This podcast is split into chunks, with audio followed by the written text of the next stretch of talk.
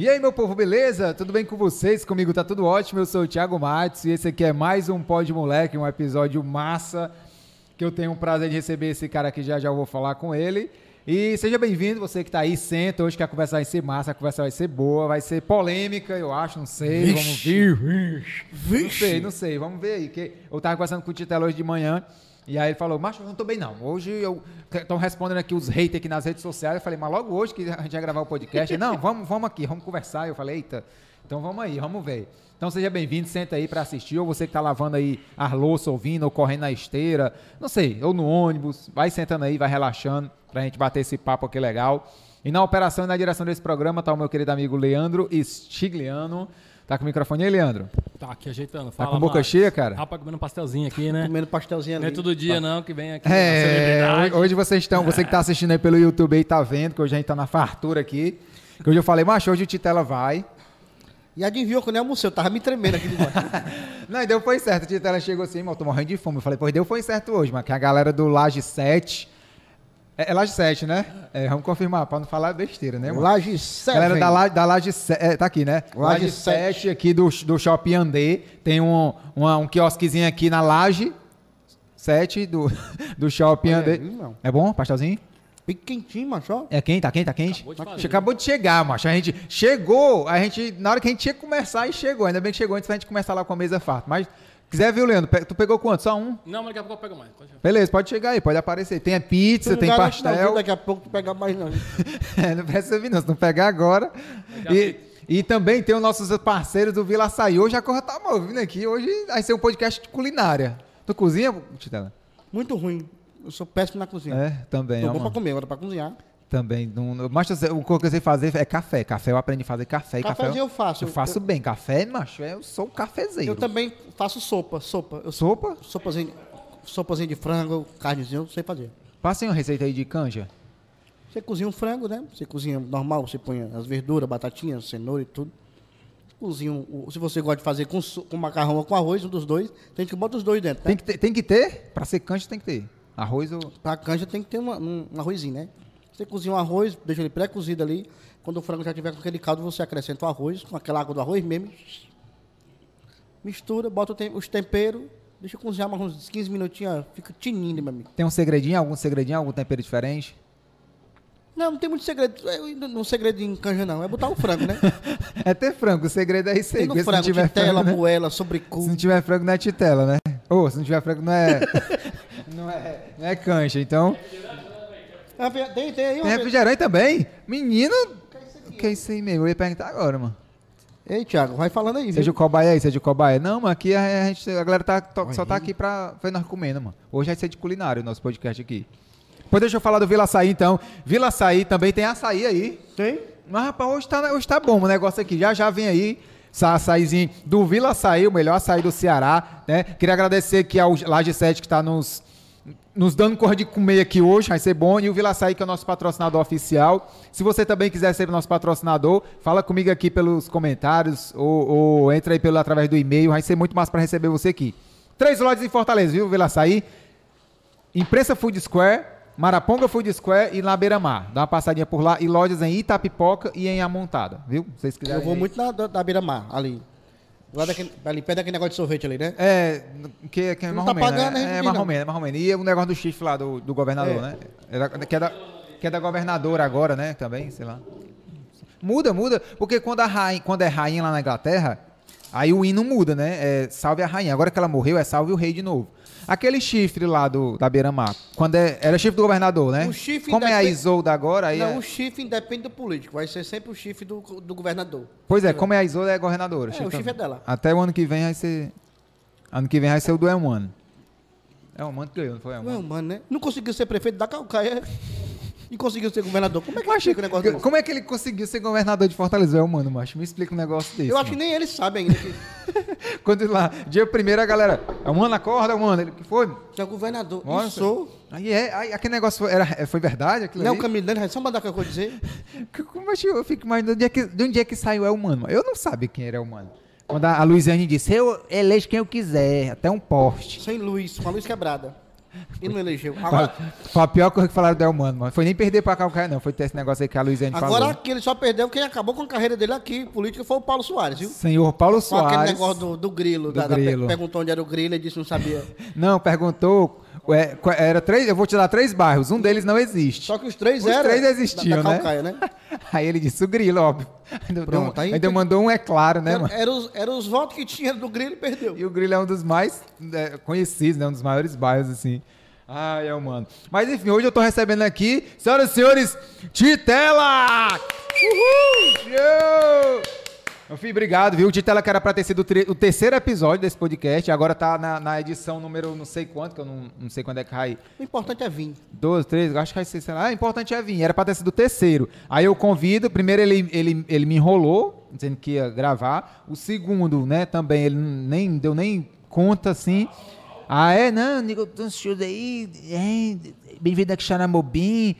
Aí o terceiro também, daí do nada eu falei, ah, mas eu vou deixar aqui o Titela aqui.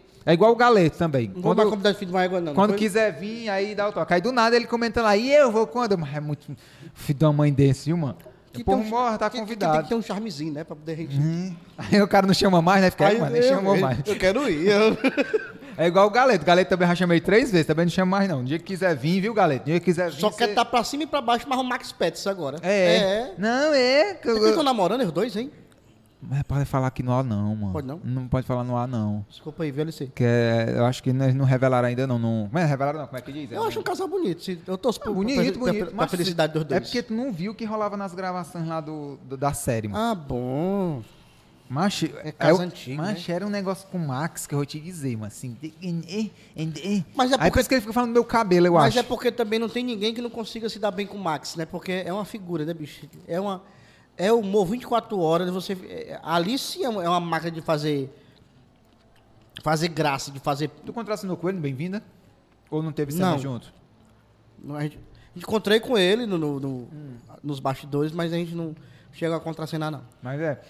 A galera vivia me confundindo com ele, mano, lá na, nas gravações lá do, da, do Cangaceiro do Futuro. Como tava todo mundo de máscara na época, eu sentado com a galera, vi alguém batendo nas minhas costas, Max, é, não sei o que eu assim, "Ô, desculpa, pensei que fosse o Max. Ai, tá ali, Max. Direto, direto, mano. Até no, no hotel que a gente ficou, a gente tava todo mundo sentado na mesa assim e tal. Tava eu, o Galeto, Nair, Amadeu. Só gente, só gente boa. Aí o. O, o Ed Amadeu Gle- tava no meio. Amadeu. O Ed Gley, o Vitor Allen, tava uma galera. Eu tava meio na ponta, assim. Aí uma menina veio e falou assim: Posso bater foto com vocês? Aí todo mundo, pode, pode, vai. Aí me ficou lá na ponta da mesa e eu aqui no canto, né? Ela bateu a foto, assim, uma selfie, todo mundo e tal. Essa menina pediu qual é o teu Instagram, qual é o teu, qual é o teu. Pediu de todo mundo, não pediu o meu. Aí eu falei, ah, bem, essa menina não pediu o meu, não. Acho que como eu tô no canto aqui, ela deve ter me. né, não deve ter nem me visto e tal. Foi embora. Postou a foto, marcou. Como ela marcou todo mundo, a galera começou a rir, mano. Mas a putaria aqui, não sei o que. Quando me marcou era o Max. Tu acredita, mano? Marcou o Max Pets. Achando que eu era o Max. Eu falei, mas o que, que tem a ver, meu irmão? A galera me confundindo com o Max Peterson, mano. Mas enfim, eu acho que deve ser só os cabelos mesmo, que dá, uma, dá umas aparências, né? Pelo menos você tá sendo confundido com uma pessoa bacana, um cara talentoso, um artista bacana, né? Eu me chamo de Kim Jong-un. Entendeu? Ditador da Coreia. Vai me chamar de marmita. Marmita! Marmita, humorista daqui da Calcaia. Quem que é? Volta lá e pesquisa lá, quando volta lá. Marmita. Bota aí no, na TV aí, Marmita. Marmita humorista. Bota assim, ó. Marmita humorista cearense. Bota aí. Muito engraçado. Aí eu faço a risada dele. É. Ele nervoso, ele com raiva, ele só, só, só faz rir. Você fizer uma raiva uma marmita, é, mas ele... Era ele que fazia show com a mulher? Era com a, esposa, com a, com a ex-esposa dele. É ex, né? Era. Aí, ó. Parece com marmita. clica aqui dentro aqui, clica aqui. Marmita é uma figura. Mas viu? parece assim, o, o- a armação do óculos, né?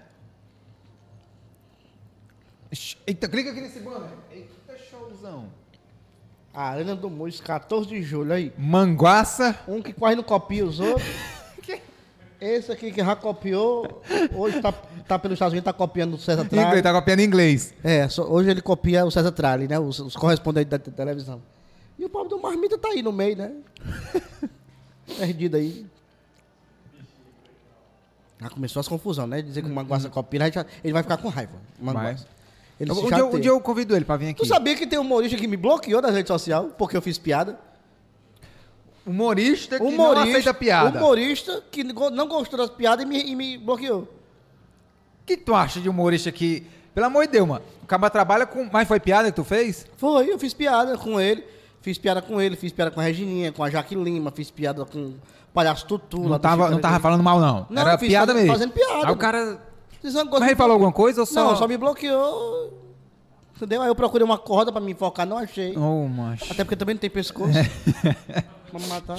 Mas aí, como é que o cara. Como é que... Pô, de doido. Como é que o cara é comediante e tem. E, tem, e, e pegar com piada? Podendo ter pegado essa piada, ter feito uma outra presepada por cima, ter, Não é não. ter aproveitado, ter feito um, um react, né? Pegar o, o hype ali da coisa e ir pra cima. Mas aí vai ver, vai ver, ele faz piada com um monte de gente. Faz, inclusive, piadas que não fazem o menor sentido, nem piadas são. No- nos shows, No vai show. que no show ele fresca com, com Com de forma mundo. ofensiva, Com tá ligado? mundo. Eu não sei nem quem é, mas com certeza uma pessoa que faz um negócio desse aí, mano. Roberto Riso. não precisava ter falado, não, mas beleza. Você disse que não sabia quem era? Tem que dizer, as pessoas vão ficar em casa. Quem é? Quem é? É, né? Agora eu vou continuar perguntando quem é, mas enfim. Pesquisa no Google, mano. Não, não, eu tô falando assim. Não, eu tô. Tu viu que ele. Não, eu tô As falando. pessoas vão sem saber quem é.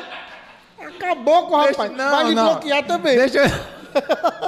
Deixa eu explicar. Eu tô falando que às vezes a pessoa fala, aí a pessoa diz assim, Olha o corte massa. Tiago Matos disse que não sabe quem é Roberto Riso. Bota aí na thumb. eu só tô falando que às vezes a pessoa fala assim, quem ele tá falando de quem? Aí ele, tio Roberto Riso, aí ele, eu ainda não sei quem é, tá ligado? Aí só pesquisar, mas pesquisa Roberto Riso, conheço sim Roberto Riso, e é, é riso Não tem que com... consertar, não, você já cagou o negócio. É, é riso com dois E, tá? Que no- na verdade era pra ser Rizzo, né? Não, Se fosse a pronúncia certa, é porque... Italiano. Dois Es tem som de, tem som de z, z. pizza, então era pra ser Roberto Rizzo. Mas enfim. Mas diga que tem osso aí, mano. Ma- Olha os ossos, mastiga. O cara dá, dá uma tossida dessa. Deve ter saído do microfone aí, viu? Não é Covid, não, hein? Não. É não? Não, já é outra doença qualquer. Mas COVID. falar em Covid. Tu não tá, não, né? Não. É porque eu me engasguei aqui com o restinho de. de, de- Tu falar em Covid. Não, falar em Covid, isso aí com a camisa do Brasil aí. Vim. Todo, todo patriota. Tu- tu- Vem no caminhão daqui pra lá. Não, não, vem de caminhão, não. que Eu sou doido, né, Não carona não, né? Nem eu comprei essa camisa e o pessoal, ei, tu tá indo pra qual quartel? Eu disse, não rabia a lista aí faz tempo.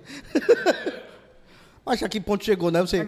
A que A galera no quartel e o, e o cara do Manfred Bolsonaro na- no Catar, mas assistindo. E a galera pegando chuva, assim, ó.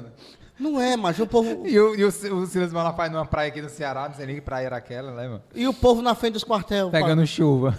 Vamos de novo, seu beijo. Tá aí. O Bolsonaro tá desde a época que perdeu, não aparece mais na rede social. Deve estar curtindo também. Na galera disse que ele tá juntando provas, mano. Tá juntando provas pra quando for dia sabia nem que 1 ele de janeiro. Imagina juntar prova. pra quando for dia 1 de janeiro ele chegar lá com.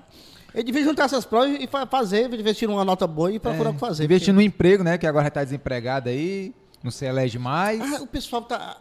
Um negócio tão chato esse negócio de, de você politizar tudo. O lance da a camisa do Brasil, ela sempre foi a camisa do Brasil, independente do presidente que entrou, da Dilma, do Sarney, do Aécio. Do... Aécio não foi, não, né?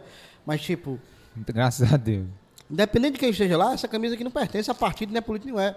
É um símbolo, simbologia da seleção brasileira que a gente tem que torcer. A, a ignorância está tão grande que o Neymar se, se contundiu na Copa e tinha gente comemorando porque o cara se arrebentou. Porque o cara apoiou o Bolsonaro. Meu amigo, eu lá quero saber em quem ele votou e quem ele vai deixar de votar. O título é dele, o voto é dele. Eu quero é que ele faça o melhor dele em campo e traga o Hexa para nós, que ele está sendo pago é para isso. Se ele vota na- na- no Bolsonaro, problema dele, o voto é dele, ninguém tem nada a ver com isso, tem que respeitar. Aí, eu, que nem fizeram também outra turma que, que. Pronto, esse lado do Bolsonaro foi a turma né, da, da esquerda, né? Que caiu em cima, de- uns esquerdistas também malucos, caíram em cima, esculhambando com o cara, porque o cara era, vota Bolsonaro. Pelo outro lado, lá no Catar, a turma da, uma turma da direita, né, uma minoria também imbecil da direita, desrespeitando Gilberto Gil, que está acima de qualquer ideologia política, qualquer qualquer coisa. De, o Gilberto Gil está além de, de partido político, de, presidente. É um, é um, é um é uma sumidade da, da, da, da, da música brasileira. O cara tem que ser respeitado, no mínimo respeitado. Se você não gosta, Isso, tem que ser no mínimo não. respeitar Gilberto Gil, Caetano Veloso, entendeu? Enfim.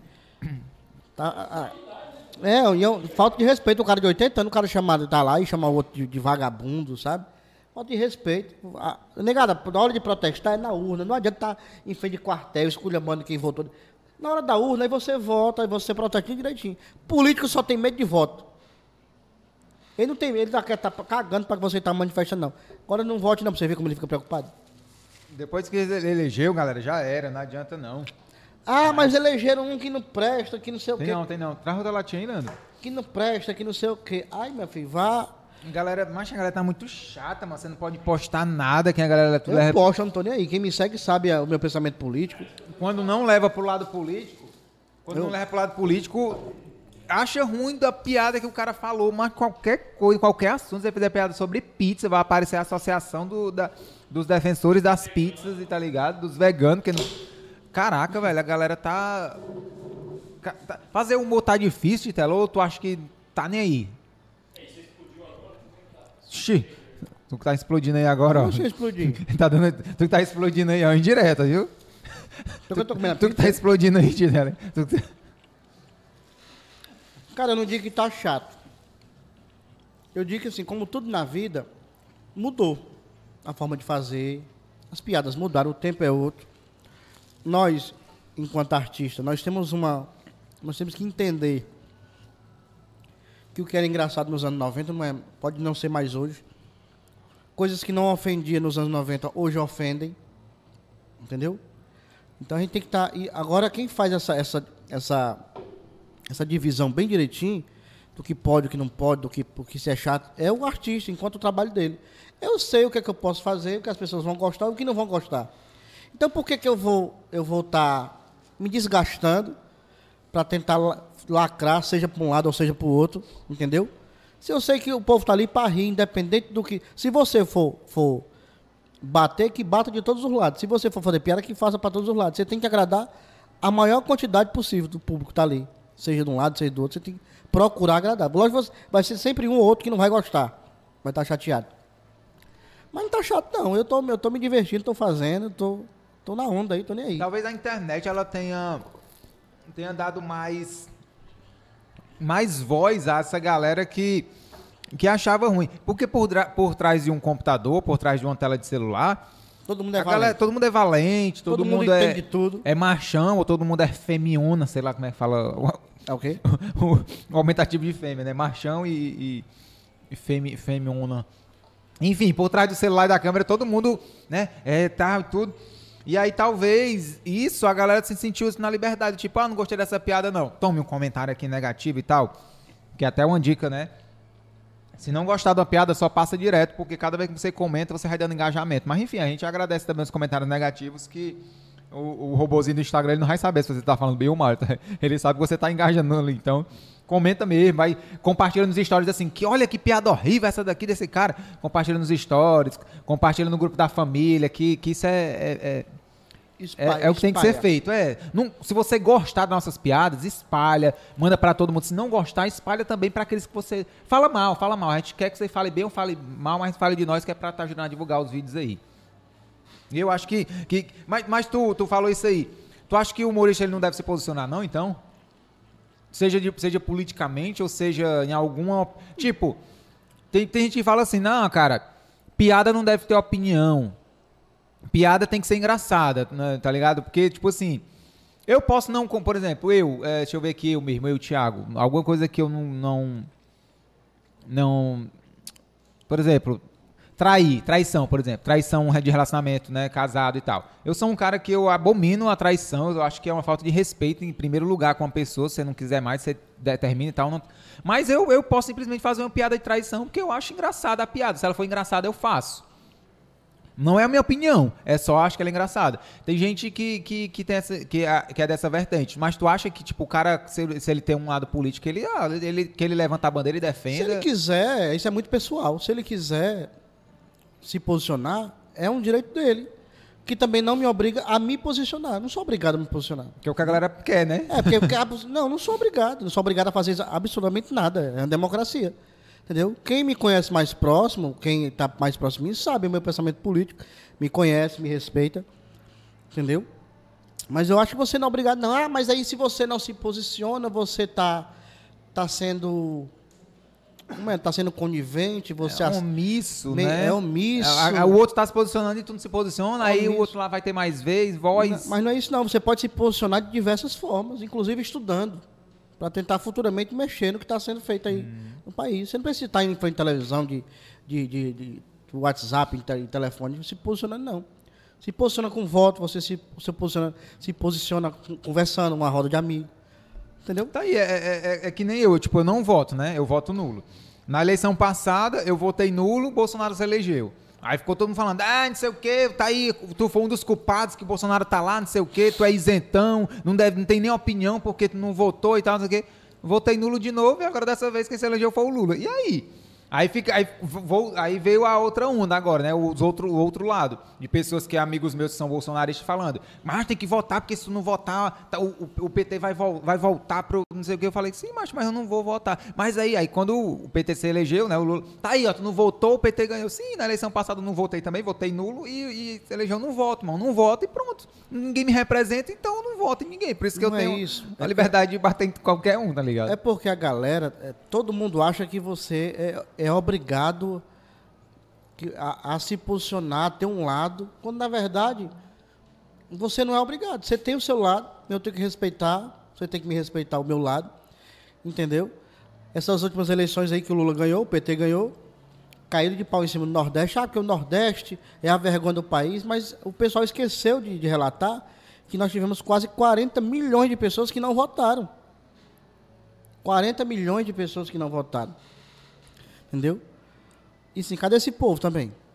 Cadê a responsabilidade desse povo? Se o Nordeste escolheu o, o- o Lula, por exemplo, entendeu? É porque tem uma identi- uma identificação maior com, com o PT. Entendeu? E, E a galera que não votou talvez tenha sido forma de protesto também. Exatamente. Tipo, meu irmão, não quero nenhum dos dois.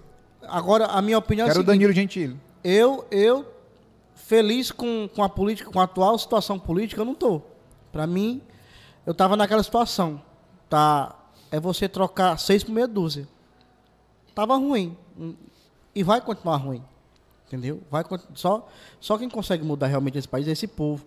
Porque desde quando eu me conheço por gente, que eu comecei a entender alguma coisa, já tem essas cachorradas políticas.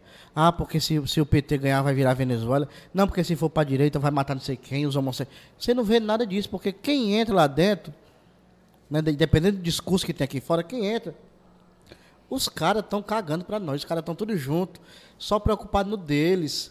Entendeu? É um jogo, é pra aquela parada. Ali é, um- é- ali é um reality show. Eles estão preocupados é cada um tirar o seu pedaço e se sobrar um tempinho ou algum pedacinho, a gente pensa no povo. Vamos pensar em nós. Sempre foi assim e vai ser sempre assim. Um reality, um reality que se, seria muito melhor se fosse apresentado pelo. João Inácio Júnior. Tu é doido, mas. Política é chato. Tá- então eu, tenho puto, eu fico puto quando a pessoa diz assim: ah, eu também não gosto de falar de política, mas a política ela tá em tudo.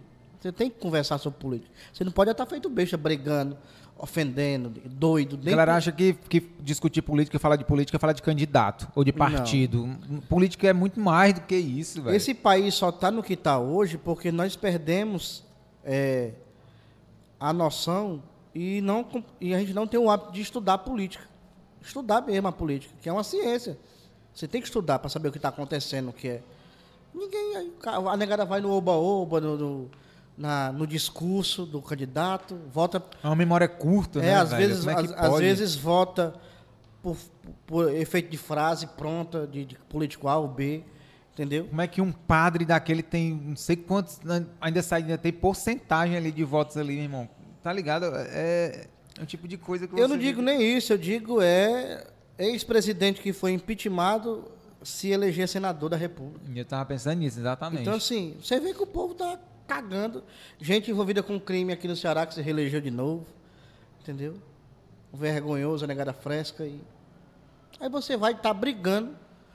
Se, a- se o povo não quer, é, tá mais provado que é um jogo. Se aquele cara tem aquele, aquele grupo dele, ele vai lutar pelo aquele grupo para ele se manter lá. Ele vai sempre é, fazer de tudo para beneficiar aquele grupinho que vai votar nele, porque ele não quer perder a mamata. Quando o Bolsonaro ganhou, há quatro anos atrás, o que mais se ouvia, acabou-se a mamata. Acabou-se a mamata. A mamata nunca mudou. Só mudou o peito e quem tá mamando. Tá lá do mesmo jeito. Entendeu? Só mudou quem tava mamando. Tá do mesmo jeito. Ah, que não sei o quê, que não vai dinheiro para Se você for ver. ah, Enfim, é um negócio tão chato se É. você for debater que você fica doido, esses caras aí ficam. Tá aí, é que não sei disso. Tá aí o negado protestando e os filhos do presidente lá na, curtindo a Copa. No Catar. Só pra avisar você que tá na frente do quartel aí, uma hora dessa, se tiver pegando internet aí, não estiver chovendo, uma passagem de ida e volta para o Catar, na classe econômica, fica em torno de 20 mil reais. Não, fiquei, com medo do microfone estar desligado, mas tá, tá não, tá ligado. Tá ligado, tá, tá Tá ouvindo ligado. aí direitinho, né? Que susto Então agora. você que tá Uma protest- passagem- E, tem, e tem amigo nosso que tá no Catar, né? O... Cidrão, né? Cidrão tá lá, tipo, você que tá protestando que o Brasil, que não sei o quê, ó, os políticos que você, que você tá defendendo estão cagando pra você. Nesse momento tá lá uma rumba de político, prefeito daqui de estado aqui da região metropolitana de Fortaleza, tudo no Catar. Assistindo Senegal e Equador lá. Pronto. E ó, só a passagem é 20 mil. Ó, ó, os custos, para quem está na Copa, se for aqui do Brasil, os custos por baixo, por pessoa, é em torno de 100 mil reais. Só para você entender, em ho- em hotel, alimentação passagem. Só para você ficar por dentro. Tu vai ganhar 100 mil. Quantos meses trabalhando? Tu vai ganhar 100 mil tomando chuva no quartel aí. fazendo Se sinal, orienta, fazendo meu. sinal de lanterna pro ZT. Se orienta. Isso serve por dois lados também. Não fica endeusando nenhum nem outro, não, que você vão tomar na, na tarraqueta. Eu tava falando com o Leandro aqui, macho, Cidrão no Catar. Tempo de ser preso, né? Macho, você, eu, eu- eu- ele, diz assim, cara, se que eu voltar, o primeiro lugar que eu quero ir lá é pro teu podcast, pra eu contar as histórias lá, não sei o que. Meu amigo, eu não sei nem que história você vai ter pra contar, não, mas. É medo o que, que vocês estão falando lá, porque é, a turma, é ele, Moção, Só doido, só doido, doido, doido, doido, doido. Cidrão, Moção, Tiro Lipa, dois anão. o cara que imita o Neymar, não sei o nome dele lá. Felipe Pontes. Felipe Pontes. Meu amigo, meu Deus É um do céu. puto imitador aquele cara, viu? É, é? É. Eu não conheço, velho. Felipe Pontes. Eu conheci o trabalho dele, o Felipe Pontes, vendo um vídeo dele no Altas Horas. Pesquise no, no- no Altas Horas. Ele, imita, ele imitando o. Oh, meu Deus, um ator famosão da Globo. Tony Ramos. Perfeito, perfeito ele fazendo Tony Ramos. Felipe Pontes. Tony, ele imitando o Tony Ramos é melhor do que o Tony Ramos. Entendeu? É, a voz, ele imita o Luciano Huck, Sabrina Sato, ele é um puto imitador. Loucura, loucura. Loucura, loucura, Será loucura. que é um cara então que eu conheço? Porque agora que tu falou que ele imitou o Luciano Huck, eu- só dois caras que eu tinha visto imitando o Luciano Huck, que era o, Zucker, o Zuckerberg, o Aí, ó. Zuckerberg, o Zuckerman. Cadê o áudio? Tem áudio não? Tem não, né? Ah, é, mano, vai derrubar o vídeo aí. Nesse vídeo aí, ele faz várias imitações. Muito bom esse 2010, vídeo. cara. Aí eu fiz um show com ele. Minto, nem fiz um show com ele. Eu fui. Conheci ele através do LC Galeto. A gente foi pra São Paulo e eles estavam fazendo um show no. Acho que era no Beverly Hills.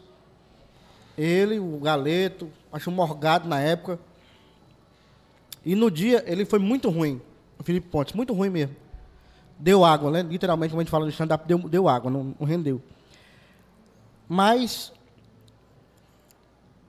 eu acho assim que foi até meio injusto ele ter entrado no meio ali, porque a galera tá fazendo stand-up, piada, piada, e um cara entra fazer imitações, e sem um texto muito engraçado, ele vai se ferrar, ele vai levar água. Assim, as imitações dele são, são fantásticas. Muito boa. Só que ele entrou depois do. Acho que depois do, do DLC.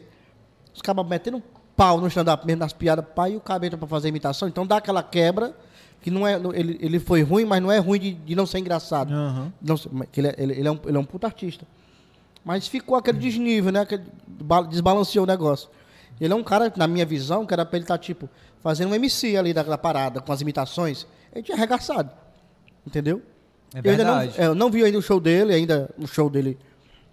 Mas dizem que é bom o show Às dele. vezes é só realmente a, a forma de saber montar a estrutura de show, né, cara? Assim, por exemplo, essas casas de shows que a gente faz hoje, né? É, é muito. Tem um cara vestido de mulher, daqui a pouco entra um piadista, daqui a pouco entra outro vestido de mulher, daqui a pouco entra um mágico. Então, se você não balancear bem a ordem, meio que algum vai se lascar ali, tá ligado? E não importa se é o cara vestido de mulher, ou se é o mágico, ou se é o stand-up, ou se é o piadista, cara limpa. Se, se saiu alguma coisa ali fora do, do ritmo, mas pra mim foi uma das coisas. Foi um choque de realidade. Quando eu comecei a fazer show nessas casas. Que eu precisei subir depois de um cara botando três pessoas no palco pra dançar. Meu coração ficou aceleradão. Fiquei, meu irmão, o que, que eu vou fazer, velho? A galera aí na a loucura, ovacionando, é, e o cara pulando no colo do outro em cima do palco e dançando. Eu falei, meu irmão, e agora, velho?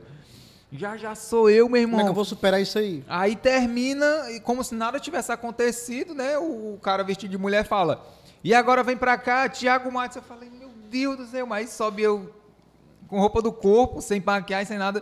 Opa, boa noite. É claro que ia ser uma merda, velho, entendeu? Então, pra mim foi um choque de realidade grande, uma grande, assim, de você aprender a criar casca nesses shows assim, que fazer show em teatro do humor, piadaria, arena, lupus, você não dá pra você entrar no seco do tipo, opa, boa noite e tal. Você tem que ter alguma coisa de música, de, de falar com a galera antes, de, sabe, alguma coisa diferente. Foi um choque de. Eu comecei a sentir isso quando eu comecei a, eu comecei a fazer cara limpa e não fazer stand-up, eu fazia piada. Quando eu saí da Titela para fazer cara limpa no na Lupus B. Aí, meu amigo, eu senti porrada, viu? Toda semana era porrada, que às vezes eu entrava depois da Rocicléia, Depois. depois, às vezes eu entrava depois do Alex Nogueira, o cara já puta profissional contando piada, depois da Damastor, e a Valéria disse, a Rocicléia, não, você vai entrar, mas não tem um show. Faça a mesma coisa, só sem a roupa da personagem. Tu fazia titela lá. A Titela, a personagem, a mulher, né? Contando anedotas. Aí, aí, aí ela que pediu pra tu tirar? Que na verdade foi, ela foi uma das pessoas, ela e o Tom. Ela bem mais, porque como eu trabalhava com ela aqui, ela chegou pra mim e disse, ó, eu preciso de mais gente de cara limpa, tem muito personagem, que na época na Lupus eu acho que tava Aurinei, tava o Lano do Crato, tava uma galera de, de personagens. Paçoca Fubá, que não deixa de ser personagem, né? Eu preciso de mais gente fazendo Aí cara... Só tinha um Alex e o Eri? Era o Alex, o Eri... Acho que o Eri nem fazia na época, era o- o Alex, a Dama... Nem ele, nem o John, nem ninguém Não, galera. era né? o Alex, a Damastor, que também é um personagem. É. né? Não, mas cara limpa é só Alex. O Augusto Bonequeiro, mas o Augusto ainda Bonequeiro- tem um boneco, né, ali e tal. Que não deixa de ser, entre aspas, um personagem, que o boneco é a estrela, né, e tal. Ele que dá os punts e tudo. Aí ela chegou pra mim se eu preciso de personagem de cara limpa, tem muito personagem. E a, e a Titela lembrava, um- lembrava a Rociclé. Então, teve alguns dias de, de eu sair de Titela e logo depois ela, ela entrar e a pessoa achar que é a mesma pessoa fazendo por por- pelo personagem parecer, entendeu? Ela disse, ó, tá atrapalhando, vamos ver como é que a gente faz. Pra não ter esse tipo de problema, como é que a gente tava fazendo? Eu sempre entrava antes dela, eu chamava ela. As pessoas veem que não era a mesma pessoa, entendeu? E quando eu fazia primeiro, que entrava alguém no meio e ela se encerrava, às vezes as pessoas achavam que era a mesma pessoa. Ela chegou pra mim e disse, ó, faz aí, tira essa roupa, faz de cara limpa. Eu disse, mas não sei, aprende. Vai lá e faz e tira isso aí. Eu preciso de gente cara limpa. E eu comecei a fazer. Eu lembro que no primeiro dia, eu entrei. Hein? Eu fiz cinco minutos só, uns- não fi- não fiz dez. Cinco? Eu não fiz 10. E saí do palco todo me tremendo. E ela disse, não tem problema. Semana que vem você faz 10, depois você vai. vai- Uma hora dá certo. E aí eu fui criando gosto, criando gosto, criando gosto. Eu lembro que tu se vestia todo de, de blazer, né? era? Era, parecia um pastor, né? e ela era todo social, de blazer. Mas tu, quando tu mudou é, de pra cara limpa, tu mudou o nome também? Não, porque. Me fazem muito essa pergunta porque eu só não mudei o nome porque eu já era conhecido na televisão por Titela. Trabalhava como no, no Enio Carlos, fazendo ma- matéria para ele. Então era o Titela, o Titela, o Titela. Acabou que virou o Titela. De homem, de mulher, é Titela. Entendeu? Muda só o, o artigo lá, A ou A ou. Mas. Eu não mudei, não. E eu senti também não- não diferença nisso, não. Hoje as pessoas perguntam pela, pela personagem. E a, eu costumo dizer que a Titela está no período sabático, ela está tá até fora do país. Ela aparece em alguns eventos tradicionais, Cereja de Ouro, entendeu? Ela vem, Eventos que pagando caro ela aparece. tá- é, pagando caro para poder. Tá, tá guardada. Eu- Que a pessoa, é, ele hoje é, ti- é, ele hoje é Titela. Ele. Só titela. Já fui assim, ó. Eu estou assim. Já fui titelado, chama de titelado, né? É, porque o, de onde é que vem daqui do Nordeste? Bota aí, mano, titela da galinha, o bota aí. no titelado. O passarinho, você cria passarinho em casa, aí quando o passarinho tá titelado, que ele, tá, que ele não tá comendo, você sopra aqui o, o peito dele e tá parecendo assim um facão, as costelinhas dele. Aí chama titelado. E eu era muito magro, né? Então tinha isso aqui meio alto e virou titela. E tinha uma brincadeira de bater também aqui. Exatamente. Eu era que eu levava mais porrada aqui, ó. Aí já viu, né? Eu lembro que quando eu comecei fazendo a Lupus lá, que foi, infelizmente, um curto período, né? Foi pouco antes da, da, da Valéria sair, da Rocicléia sair de lá. Teu nome, tu- tá- tinha uma foto enorme tu lá, mano. Tu era uma das estrelas, né? Que era tu, a Rocicléia e o pessoal da banda, né? Era, não Eu era fiquei, foto que tinha? fiquei 10 anos lá. Fiquei 10 anos. Foi lá que tu criou cancha, cresceu, aprendeu e... Foi, porque a Lupus eu considero. A, a Lupus B é, é um canto mais difícil de fazer show. Era, né, mano? Por quê? Cabe, cabe quantas pessoas ali, doido? Deixa Eu nunca parei pra ver. É mas, mil, é mil? é, na autoestação eles botam mil pessoas ali. Meu dentro. irmão, é, eu acho que é, doido. Era um show, mano. Eu, eu Então, já, assim- fiz, já cheguei a fazer noite ali, naquela época da, da, que a galera me chamou, que era, tinha umas mil pessoas. Tinha um ali. mistério na Lupus B que era o seguinte: quando, dependendo da época do ano, dava pouca gente, dava de 200 pessoas. Que pra casa, pro tamanho da casa, é quase ninguém, que é muito grande. 200 pessoas no teatro, top. Você já fala umas horas bacanas, mas numa casa daquele tamanho, 200 pessoas. 200 pessoas no autoral, três sessões, né, mano? Então você já entrava, É, você já entrava desmotivado, porque tinha pouca gente. Por outro lado, quando lotava, botava mil, mil, cem, mil duzentas pessoas, era ruim de fazer, porque ficava muito barulho, né? Porque tem um self-service, as pessoas andando e conversando, e os garçons correndo para lado para atender todo mundo. Então, assim, ficava quente, porque não tem como não ficar muita gente. Mas aí a gente ia se adaptando, se adaptando. Depois ficou um período que ela, ela, ela manteve um público, ela ficou ali de 500, 800, 900, 500, ficou nessa, nessa, nessa faixa. Então era beleza, porque lotava aquela frente toda, as laterais ali, ficava top. Então assim, e a Lupus, por ter a qualidade de, de, de, de, som que tinha, de, de microfone e tudo, era um, era um clube, é como se fosse um clube de, de palco alto, É, mano. entendeu? Assim, então você... Quando eu fiz show lá, eu me senti fazendo show em um comício, praticamente. Muita mano, porque era gente, muita palco gente. imenso, som bom, tudo bom.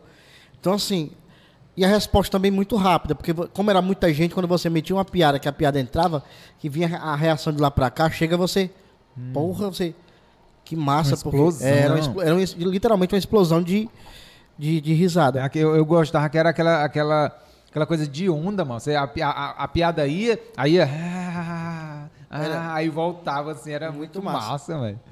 Ai- Ainda hoje, tá? Desse, jeito lá, assim. Eles diminuíram o espaço, ou tá daquele mesmo tamanho lá ainda. Eles andaram mexendo lá, né? Inclusive. É... Que Ah. foi? Não? Ele mandou mensagem aqui. É, a estrutura física está praticamente a mesma coisa, né? Mesmo- Ainda tem aquele barco lá no meio e tudo. E o que, o que acontece, o Alex, tá, o Alex do som tá lá. O que acontece ali é que, na verdade, a Praia de Iracema, no geral, ela ficou ali meio que esquecida, né? Ali as pessoas meio que têm medo de ir para aquela região lá, porque roda-se esse falso boato que é perigoso, que não sei o quê. Mas mas tá bem. Tá, tá, tá indo bem, tá. Melhorou muito ali aquela região. As pessoas já estão. Tem melhorado bastante ali. Hum, é, é, é, e foi e é um aprendizado massa, né, mano? Quando eu fiz na Lupus ali, é, um palco enorme. O que eu falei, foi uma das experiências mais loucas que eu tive também no humor, porque eu nunca tinha feito um palco daquele tamanho ali.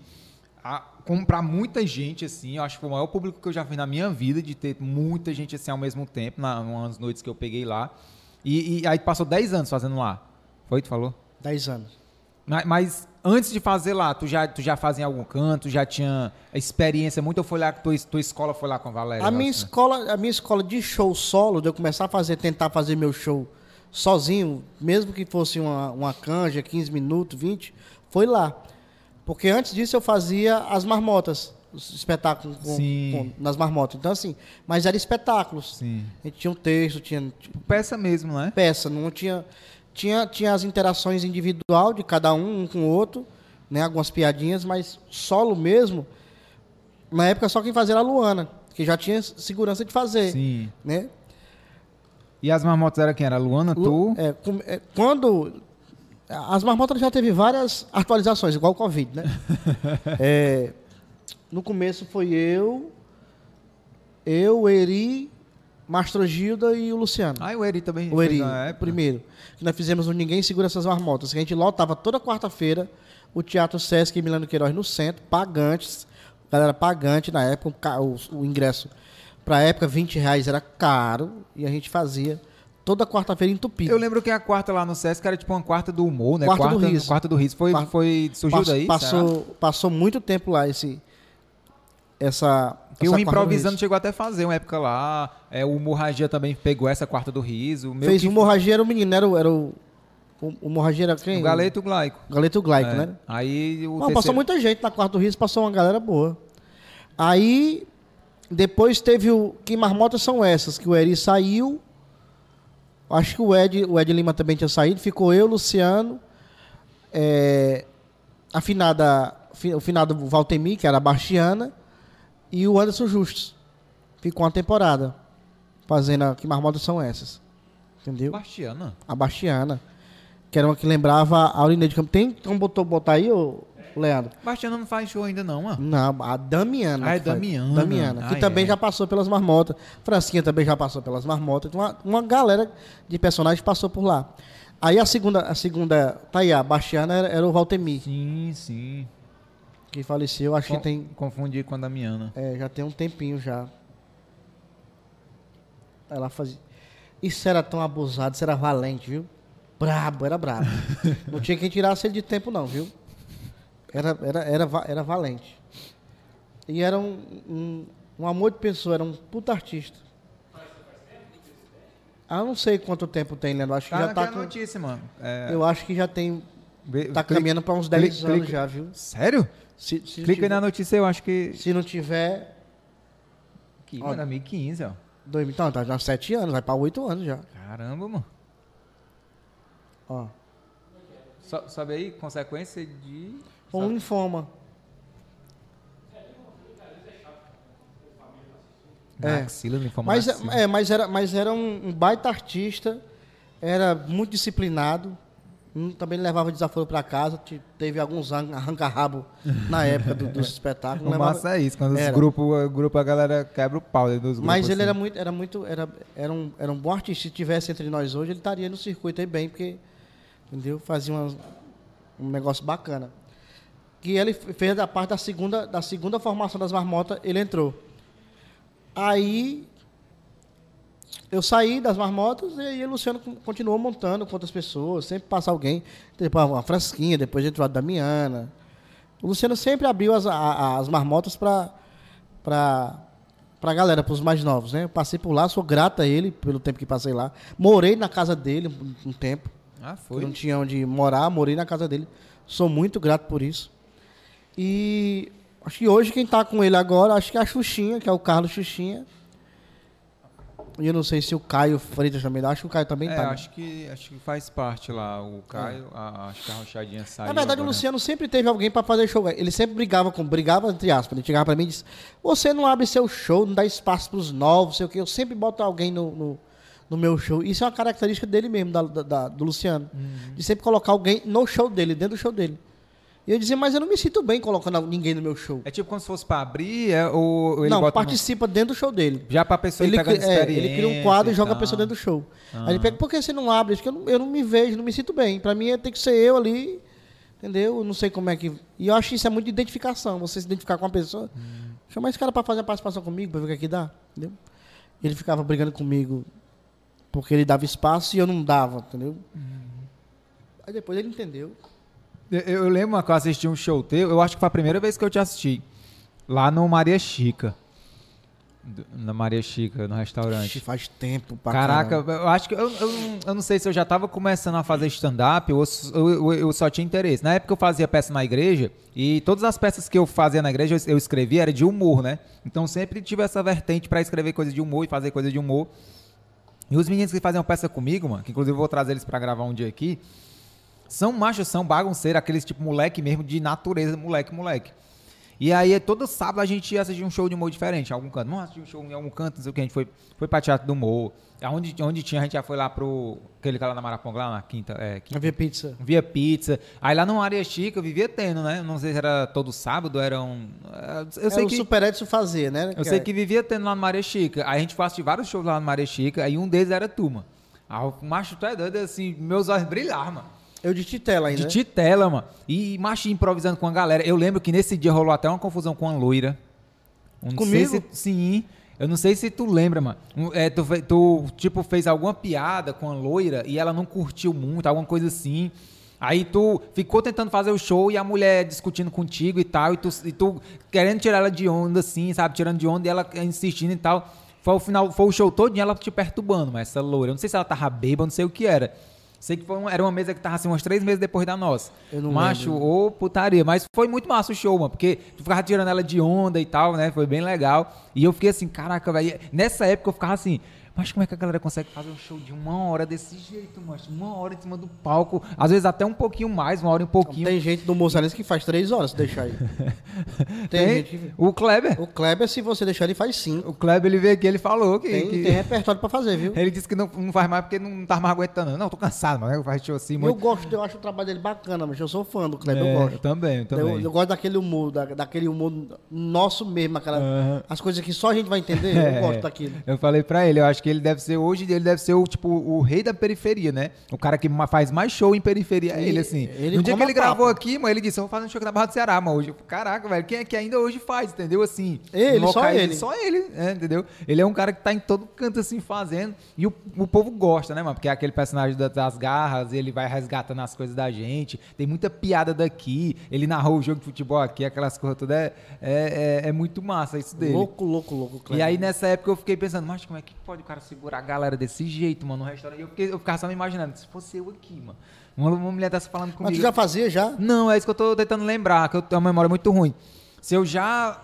Eu não fazia, mas eu acho que eu, eu tava começando a fazer ou eu tinha muito interesse. Então eu gostava muito já. de ir.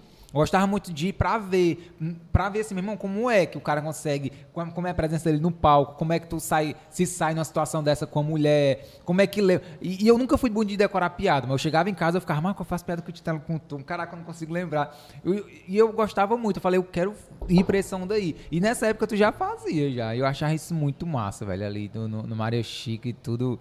Porque, na É. verdade, eu fiz esse, esse ano 20 anos de carreira, né? Desde o do, eu considero desde quando eu comecei a fazer show mesmo. Se fosse contar antes televisão, tinha até um pouquinho mais. Mas isso o palco vai dando esse amadurecimento, sabe? Essa. essa... Hã? Eu trabalhava no mercantil. Eu era entregador de um mercantil, supermercado, no mercadinho, né? Eu era, é- era de bairro. Aí eu já trabalhei em pizzaria, já fui garçom, é, é, garçom de pizzaria, lá no Bom Jardim. eu sempre me virei, eu nunca tive problema para trabalhar, sabe? E eu sou o tipo do cara que eu não tenho problema nenhum em trabalhar. Na pandemia agora, por exemplo, que foi ruim para todo mundo, eu tinha uma vida até confortável, com os cachezinhos, fazendo o show, tudo. Mas quando o negócio começou a apertar, meu amigo, vendi o carro, comprei uma moto, a minha mulher começou a fazer pão caseiro, eu saí entregando na cidade, entendeu? Nunca tive problema. Teve um, um negócio bacana que eu até contei ontem com uns amigos meus que estavam em reunião ontem, que eu estava na moto com aquela caixa de isopor nas costas, que eu fui entregar uns pão ali pro lado da aldeota, que a minha mulher fazia, ela só fazia por encomenda, eu saí entregando. Aí eu parei do lado de um cara, de um carro e o cara me conheceu. Titela, e tu trabalha no iFood? eu comecei a rir daquilo, sabe? Porque as pessoas acham que a gente é um ser de outro planeta, que, que, a, é, que a gente não tem problema, que não tem boleto, que não, não tenha filhos, que não... Ainda mais numa pandemia, né? É, velho? não, mas eu fui me virar. disse- falei pra minha mulher, não, fome ninguém passa não, nem fome nem necessidade, vamos trabalhar. Vendi o carro, comprei uma moto, investi na cozinha, comprei um fogão, um negócio pra ela fazer, pô. E só eu e ela, ela fazendo, ela bem mais que eu. E era bom, uma aqueles pãozinhos. Ela ali, dando ó, gás na cozinha, eu disse, vamos se virar aqui até os shows voltarem.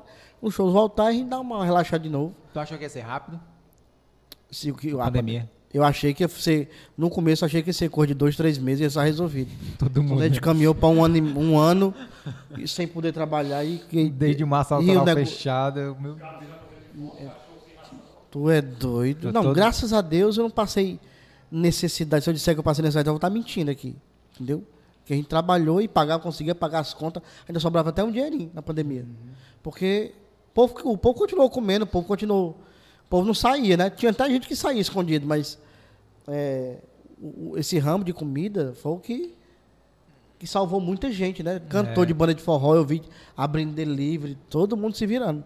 E, e tem, uma, tem uma frase que a galera diz, né? Que na pandemia, eu nem lembro da frase, eu, eu- eu quero falar uma frase, não lembro. É que na, na- durante as crises, né? é, uns, uns se criam, outros reclamam, outros trabalham, eu não sei, não lembro da frase não. E foi justamente na pandemia que tu, tu virou, né? Assim, a questão dos vídeos, né? Eu Foi. lembro que, que, que deu um crescimento grande na- na- nas redes sociais com os, os teus vídeos, né? Na pandemia. Na verdade, eu era muito acomodado. Eu já fazia shows aí nas casas, na, na, na beira-mar. Então, assim, eu tinha, eu tinha tanto de cachê por semana, então, pra mim tá bom. Eu não vou. Eu vou estar me, me. me esquentando me, me estressando. Por quê? Se eu já tenho esse cachê? Eu não vou. Quando o negócio parou, que não começou a entrar esse dinheiro, começou só a sair, a sair e não entrava dinheiro. Entendeu? E a gente dentro de casa só com essa, com essa bosta aqui na mão olhando notícia ruim que mor- morreu mais de sei quantas mil e que o vírus chegou não sei aonde. Aí eu fiz um vídeo, o primeiro vídeo que, que viralizou foi eu, eu reclamando do, do elástico das máscaras. Atenção, fabricante de máscara. Você que está mandando máscara para o Nordeste, bote mais elástico nas nossas, que nossa distância de uma orelha para outra é diferente do resto do Brasil. Esse foi o que viralizou primeiro. Aí comecei a tomar gosto. Esse bateu assim em 24 horas um milhão. Ah, eu disse, caraca, passou em televisão, em rede nacional, programa de televisão. Eu disse, eu acho que o caminho é esse. Aí eu criei o diário da quarentena. Todo dia eu po- postava alguma coisa. Eu tentando fugir de casa de algum modo. Pular na varanda, a polícia botava pra dentro.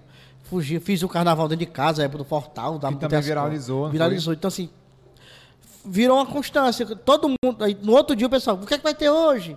No direct, na mensagem. O que é que vai ter hoje? E o Instagram começou a subir. Na época da pandemia, eu tinha 20, tava nem com 20 mil pessoas no Instagram. Era, era dos 15 para frente ali, 15 mil. Aí esse da máscara viralizou, bateu 20. Aí eu fiz outro vídeo tentando fugir, foi para 22.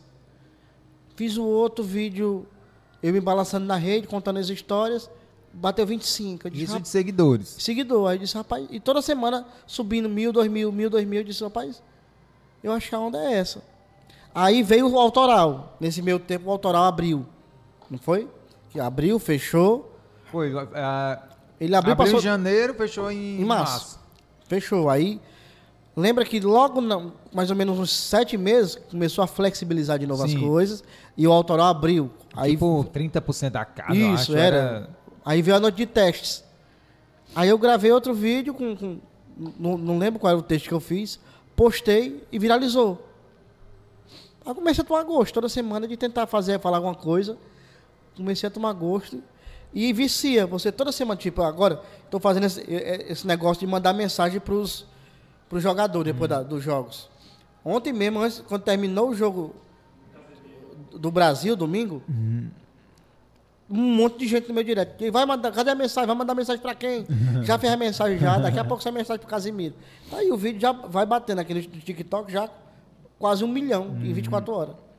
Negada compartilhando. Engraçado como fideliza, né, mano, galera? O assim. povo quer, mas o povo, quando, quando você faz, e que é que você falou, quando fideliza, todo mundo O fica. próprio, o próprio robozinho do- das redes sociais, ele quer, macho. A gente, infelizmente, a gente é refém desses robozinhos velhos de, de ter essa frequência, né? Do tipo, meu irmão, cada, qu- quanto mais você posta, tipo, se tu postar um vídeo por semana, um Reels, né? Ou um vídeo no YouTube, ok, por semana ele tá entregando direitinho. Se tu postar dois e na outra semana tu postar só um, ele já diminui, porque ele quer mais, ele quer dois. Aí se um dia tu postar três, ele fala, não, agora eu quero três por semana, meu amigo. Então cada vez mais a gente fica refém dessa maquininha, desses robozinhos aí. Mas é bom, né? Porque vai viciando a gente, gerar conteúdo, lógico. Você, E, a gente tira a gente dessa zona de conforto, A né, gente não velho? consegue também toda hora estar fazendo algo muito engraçado.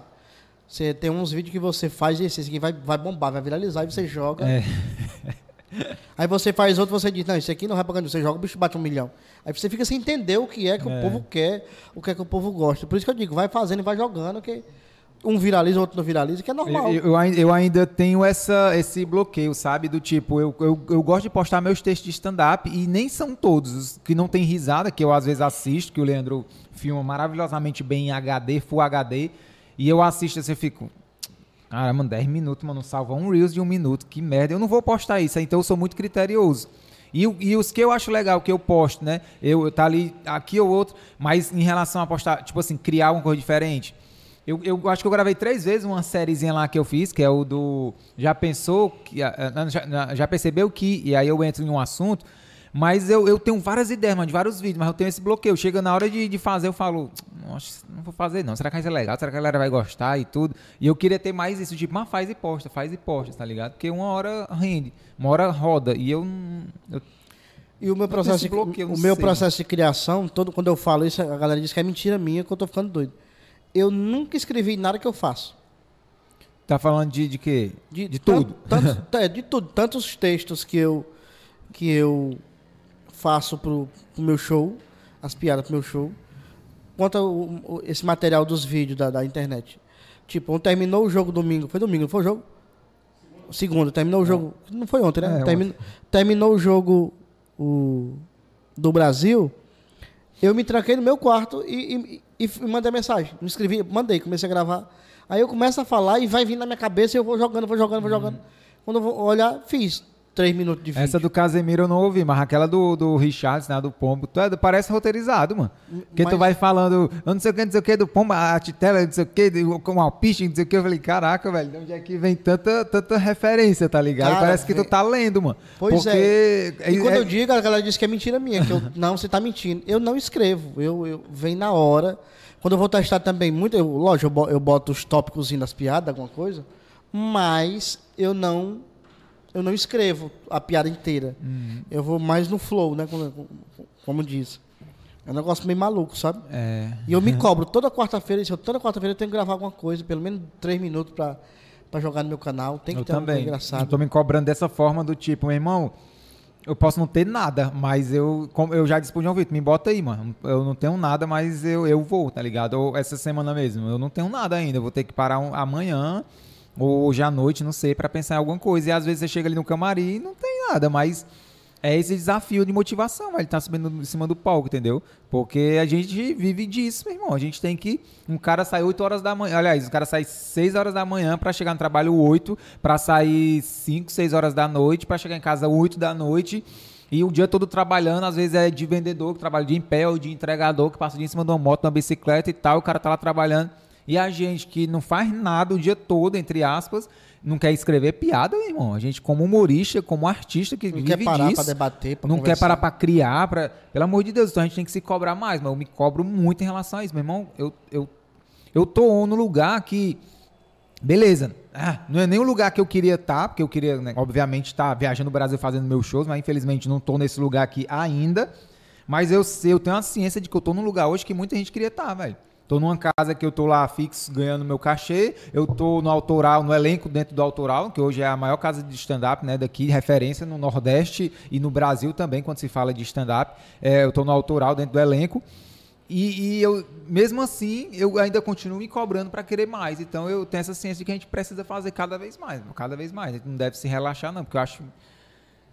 Pai, quem, quem quer viver disso, ou quem se diz humorista e não, sabe, não, não, não, não, não, não procura nem, sei lá, ver o que está se passando, o que está se atualizando para escrever e tudo. Para tu, foi um, um desafio, velho, de, de fazer essa virada do tipo, meu irmão, vou sair de personagem, porque tu já teve o desafio de cara limpa, depois o desafio de, de ir pro stand-up.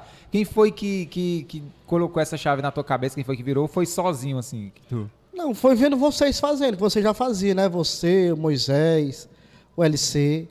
Então, assim, eu sempre quis fazer, eu não sabia como fazer. Tem até um negócio bacana que eu já, tinha discutido com o Moisés Loureiro no Twitter, no, na DM no Twitter, dizendo que esse negócio de stand-up não tinha graça. Que, a, a, a- insanidade que a gente. O que ainda hoje muitos falam, né? É, mas é, você vê o que é o preconceito da pessoa, né? Eu fazendo personagem, eu discuti uma vez com o Moisés, o Moisés, tempo depois eu encontrei, a gente se encontrou em São Paulo, aí mostrei pra ele, ah, que, sabia que a gente já foi inimigo, aí mostrei pra ele, a gente riu, mas olha a palhaçada que ele- eu, eu dizendo as coisas pra ele, dizendo que ficou pra mim, que respeitasse, que não sei o quê. Mas foi, eu tive uma conversa com o Moisés, o Moisés, cara, vamos, vamos fazer, vamos tentar fazer vai, vai nessa linha, tudo. E eu comecei a fazer no. no- eu criei coragem e fui pro palco do autoral. Pedi a, a chance de, de, de fazer na quarta-feira de testar, porque baixei a cabeça porque já tinha um trabalho feito no, no Ceará. Mas baixei a cabeça para aprender com vocês que estavam que estavam ali, já batendo no, no stand-up. Eu digo, vou ter que aprender com esses caras, que esses caras já fazem. Então, os caras vão ter que ter um pouquinho de paciência comigo, porque é um terreno que eu estava entrando que eu não conhecia. Lá na Lupus. Mas tem que ser. Quando você, quando você quer aprender, você tem que observar. E, e é errado a gente pensar que, que você não aprende com os mais novos, sabe? Você aprende. E lá na Lupus tu nunca chegou a testar, nunca chegou não, a fazer essas porque não, coisas, não tinha espaço para isso. A Lupus, por exemplo, era uma casa que você já tinha que chegar pronto. O povo pagava ali 40, 50 reais para ver o show. Não tinha espaço para você arriscar testar uma piada. Sim. Entendeu? E assim, nas outras casas, nunca tinha tido no Ceará, assim, Fortaleza, uma noite para você testar a piada. Porque você, onde você chegar, você tinha que estar já com, já com o show pronto. Tanto é que eu nem culpo muito essa galera que copia show, porque, tipo, começou a abrir as casas, a ter espaço para a galera fazer, mas não tinha espaço para a galera testar, para a galera aprender. Então, assim, foi abrindo espaço, trazendo mão de obra para dentro das casas, e a galera, a galera vendo que era fácil ganhar dinheiro contando piada, então o cara pegou uma piada de um, pegou piada do outro e foi fazer. Aham. Entendeu? É, como é que ele veio fazer? Quando é que ele estudar? Se não tinha espaço para isso. Diferente de- do eixo Rio-São Paulo, que tinha noites de teste, que tem as escolas de teatro, que tem a galera do, da- do- dos coletivos de, de- de stand-up, a galera dos grupos de stand-up, que lá tem uma, uma- uma cultura de se você copiar, você não entra no- no- nos grupos, você não entra nas casas. Aqui é o contrário, se você copiar é que você entra. Entendeu? Aí é, aqui você faz. Então, você ganha assim, mais data, você. Ó, teve um episódio aqui pra você ver o, a- você ver o que é o pensamento de algo. Tem um cara que tava fazendo. Eu vou dar logo o nome dos bois, tô nem aí. Que isso. Vou dar nome. Que isso. O, o Caio Freitas estava fazendo o- um texto do Zé Modesto. E o Zé Modesto fez um vídeo detonando com ele, dizendo que ele não era nem pra estar. Ah, eu vi. É, gravaram um vídeo dele, né? É. Gravaram um vídeo Alguém dele fazendo. entrou, alguém entrou no teatro e filmou ele fazendo uma, uma piada do. Foi a Fransquinha, mano. A Fransquinha, não foi? A Fransquinha teve aqui, ela falou. Não, ela falou, mas ela falou assim. Olha aí o açaizinho, mas ouve. A Saizinho Vila Açaí, a, a Fransquinha. E eu tô falando porque ele falou aqui, o Maxon falou. Ele filmou aquele show pra postar. Pra, tipo, ele é amigo. Ele falou, cara, eu sou amigo do Caio. Jamais, como é que eu ia fazer um negócio desse com o cara de postar pra estar queimando o filme dele? Eu fui no teatro, assisti o show dele e postei o vídeo como se como qualquer um posta o vídeo do outro, entendeu? Aí pegaram esse vídeo, esse recorte e fizeram esse negócio aí de essa putaria com ele e tal, né? Foi o que ele falou. Mas ele disse que em momento nenhum quis. gra- Não, isoporzinho aqui eu vou levar pra guardar as vacinas do cachorro. Aí ele falou que em momento nenhum que ele achou Tem que que. botar no potezinho aqui, cara. A vila saía. É verdade, é verdade. Minha esposa falou a mesma coisa. Cadê o que? O que? o que Ela que- falou a mesma coisa, ó, vocês têm que botar no pote, porque Ao- fica mais bonito quando vocês estiverem comendo e ficar aparecendo na TV, no, ou no, no vídeo e tal. Eu falei, é, então, verdade, verdade. verdade, ela saiu, vou. Olha, ó, desde, ó, desde. A gente passou duas horas dentro do carro, xi, tá indo pra Sobral, e não derreteu não, ó, tá só o filé aqui, viu? E a gente volta pro assunto aqui, só, só, vai- só licença aqui, vocês estão assistindo aí, tá aí ouvindo, né? Só um, só um minutinho que a gente tá... Intervalinho aqui. Globo, a gente se vê por aqui, é só um intervalinho Isso aqui. aqui é bom, isso aqui a gente. É o, o, o Bonner, o Bonner, o Bonner. Isso aqui engrossa um tolete, é bom demais, viu? É. E o cara tá assistindo aí agora, almoçando aí. O cara disse que ia mandar aqui, viu, Leandro? Respondeu.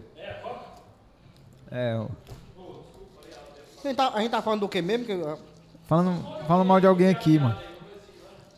Sim, o que aconteceu foi isso. Aí o Zé Modesto postou o vídeo detonando com o Caio Freitas. Detonando. Eu não vi esse vídeo não, Zé Modesto, Postou não. que era, que era um absurdo, que o cara desse de ser era, era banido do humor, o Zé Modesto fez. Indignado com o Caio Freitas.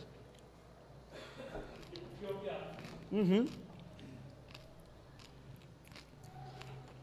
Foi o que aconteceu. É uma piada autoral, né? Hum? Uma piada autoral. Que é uma piada que fala sobre a comida típica do Pará. Isso não tá, na, tá num livro do, do Ari Toledo. Tô dizendo que é uma piada autoral do, do Zé Modeste, lá, do João Neto. Eu nem sei se chega a ser a piada autoral. Eu sei que é uma piada que é muito a cara do Zé Modesto. E ele tava fazendo. Que é a da caganeira, mano. É, eu acho que a piada nem. É, exatamente. Essa piada não é do Zé Modesto. Mas se você vê. Tipo, tem piadas que remetem ao artista. Por exemplo, aquela piada da macumba, automaticamente, se alguém contar, você vai lembrar do Espanta. Aquela piada do McDonald's. Se alguém contar, você vai lembrar da Rosclair. E aquela vai te fuder, McDonald's. Aquela piada da marca de refrigerante, não sei o que, do rótulo, você vai lembrar logo do, do Zé Modesto. São piadas características de, de, de alguns personagens. Da Raimundinha, que ah, eu tô, tô de cu quadrado sentado aqui esperando esse avião. Raimundinha. O número do palhaço. E eu não era, assim, não sou amigo do Caio. Não, sou, não tenho amizade com ele. Mas, quando aconteceu isso, eu tive a liberdade de ligar para ele e disse, cara, deixa eu te falar um negócio. Não, porque eu vou fazer um vídeo, eu vou esculhambar com ele. Não faça isso não, porque só quem vai se queimar é você. Ele disse. Foi. É doido, irmão, Caio. Eu não faço isso não, só quem vai se queimar é você. Você é um cara novo, um cara bonito, um cara que tem, sabe entregar piada, um cara talentoso. Tem um espaço aberto na sua mão, que é o teatro. Porque você não, não se reinventa, vai atrás de outras piadas, outras histórias. Esquece isso aí, apaga isso aí, vai e vai-se embora. Sabe qual foi a, a, a ordem da época do teatro? Está proibido filmar o show dos humoristas. Sim, para evitar briga, o teatro não pediu para não contarem mais as piadas dos outros. Não, não pode é filmar. Olha, você vê o que é que, o que aconteceu. Aconteceu outro problema agora recente de, de novo. Agora entre ele e o Ciro Santos. Briga de novo. Porque parece que estava contando um texto, não sei o quê. Teve um atrito com, com, com o Ciro Santos também no teatro. Entendeu? Ah, porque piada não tem dono. Eu discordo completamente. Algumas piadas ela tem dono sim.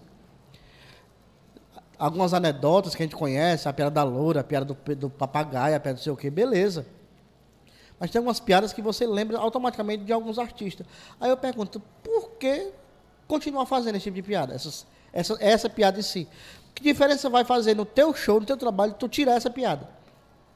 Colocar por outro, uma piada do, ah, a piada do coqueiro, a piada do, é preguiça, mas infelizmente é preguiça de uma galera. Isso não é culpa dele, não. é- Isso é a culpa do próprio mercado que abriu espaço para todo mundo sem fazer uma peneira de qualidade, sem, sem, sem pegar. Se você for na- sair hoje, você sair em Fortaleza hoje para assistir show de humor, nas casas que, que tem, principalmente na Orla, você vai ver um texto de, um- de avião que tem aí, que tem seis humoristas fazendo a mesma coisa. O cara não muda nem um avião. Aí o cara tá fazendo a piada do avião, se na outra casa o cara tá vendo o mesmo texto, eles estão brigando por um texto que não é deles, eles mesmos ficam brigando. Sabe? Que um- isso é um erro que eu também cometi há, há- há algum tempo atrás. Eu também fazia. Não estou dando aqui, querendo ser o bichão, não querendo ser santo, não. Já fiz piada dos outros. Já, porque, que, mas eu chega uma hora que eu disse, meu amigo, eu vou fazer o meu, ou vou ficar na minha cola, ou vou perder espaço. E quando você começa a fazer algo diferente, o espaço começa a abrir. Cabeça fechada também que a galera tem, que a galera acha que você só está fazendo show, só só vai trabalhar se você conseguir fazer show em Fortaleza, na- nessas casas da Orla. Quando na verdade você tem um Ceará imenso para trabalhar, você tem um país imenso para ir com o teu trabalho. Entendeu?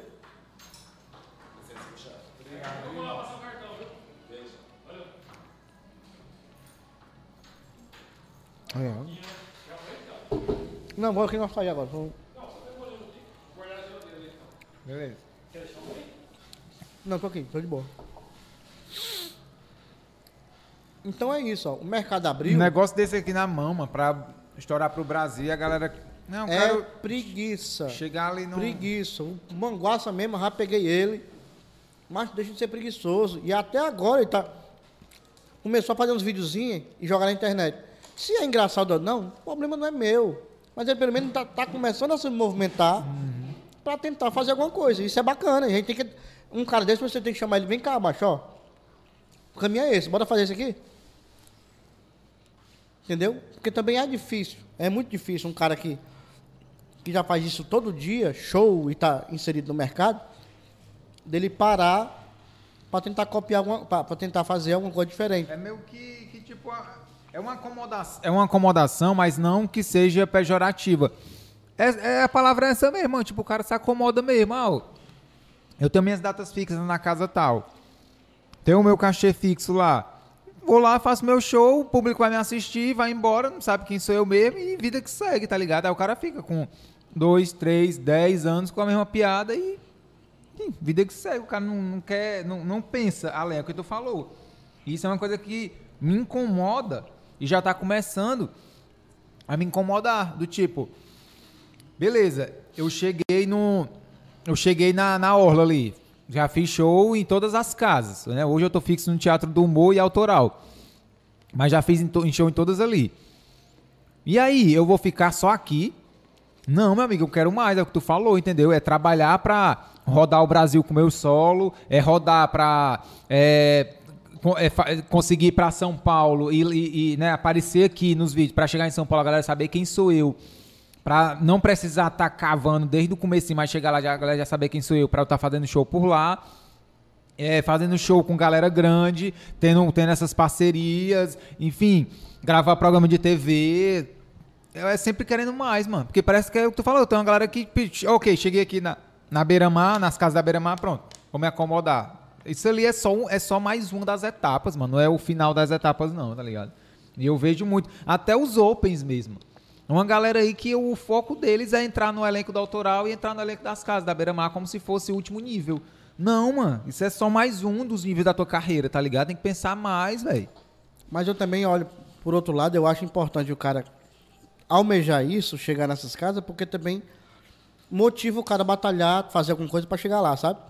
Concordo. Eu- eu o tava- que eu tô falando é que, às vezes, é, na minha visão, tem gente que. Que não a- é só isso. que é- então, tem gente que acha que é só isso, mano. Tipo, ah, eu quero chegar lá e quando eu chegar, pronto.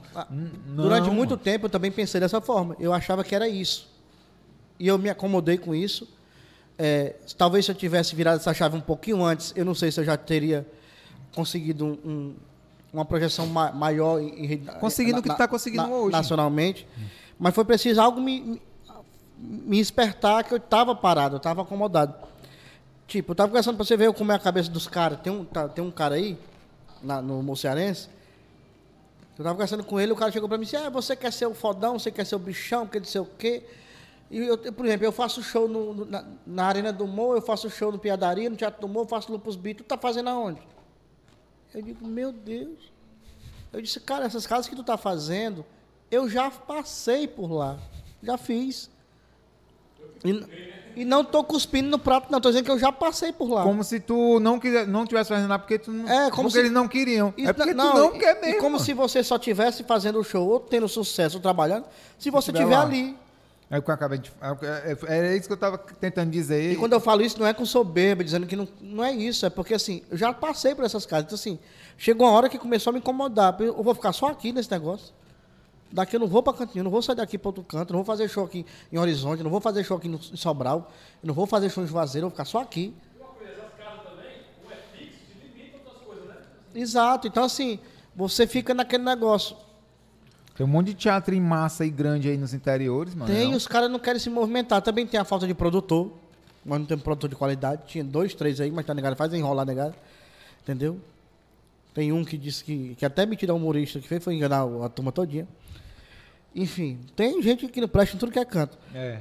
Aí você vê, você vê como é as coisas. Eu comecei a fazer esse trabalho, a, a- a me movimentar, e a gente pensa que não, mas o Brasil todo tá vendo, viraliza, todo mundo tá vendo.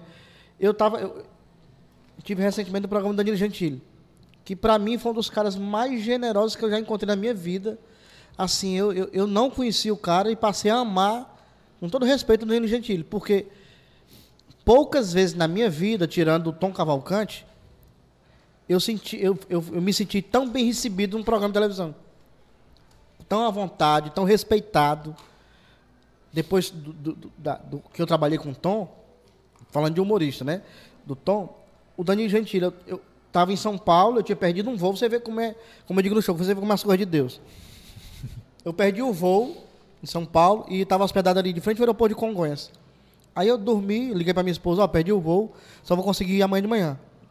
Beleza, aí eu dormi e quando eu acordei por volta de 6 horas da noite, comecei a mexer no telefone e eu vi que o Galeta ia estar fazendo show no My Funk, que é o clube, o, Dan- o clu- Comedy Clube do Danilo Gentili. Aí eu liguei pro Galeta, Galeta, tô aqui em São Paulo, que hora é teu show aí? Ele, não, então cola aqui, a gente vai, qualquer coisa eu, eu te pego aí, não sei o quê. Ele disse, não, eu vou colar aí pra assistir o show de vocês. Peguei o carro e fui lá pra. Lá pro Maifoca, na Alameda Santos ali, né? Tô lá conversando, subi pra conversar com o Galeto, tinha uma galera lá, a Marley Servara tava lá no dia, a Ariana Nucci, sabe? Tava uma, uma galera. E o Danilo chegou. Ele não tava no elenco da noite, mas o cara chegou, ele apresentou a galera, ele desceu pra apresentar a galera. Ele não tava no elenco. Foi ele, tipo não, MC, né? ele não precisava estar ali, ele não tava nem no, no- no- no- cartaz. Só que quando ele entrou no camarim, ele olhou pra mim, Titela? Aí eu já estranhei, sabe? Sério, mano?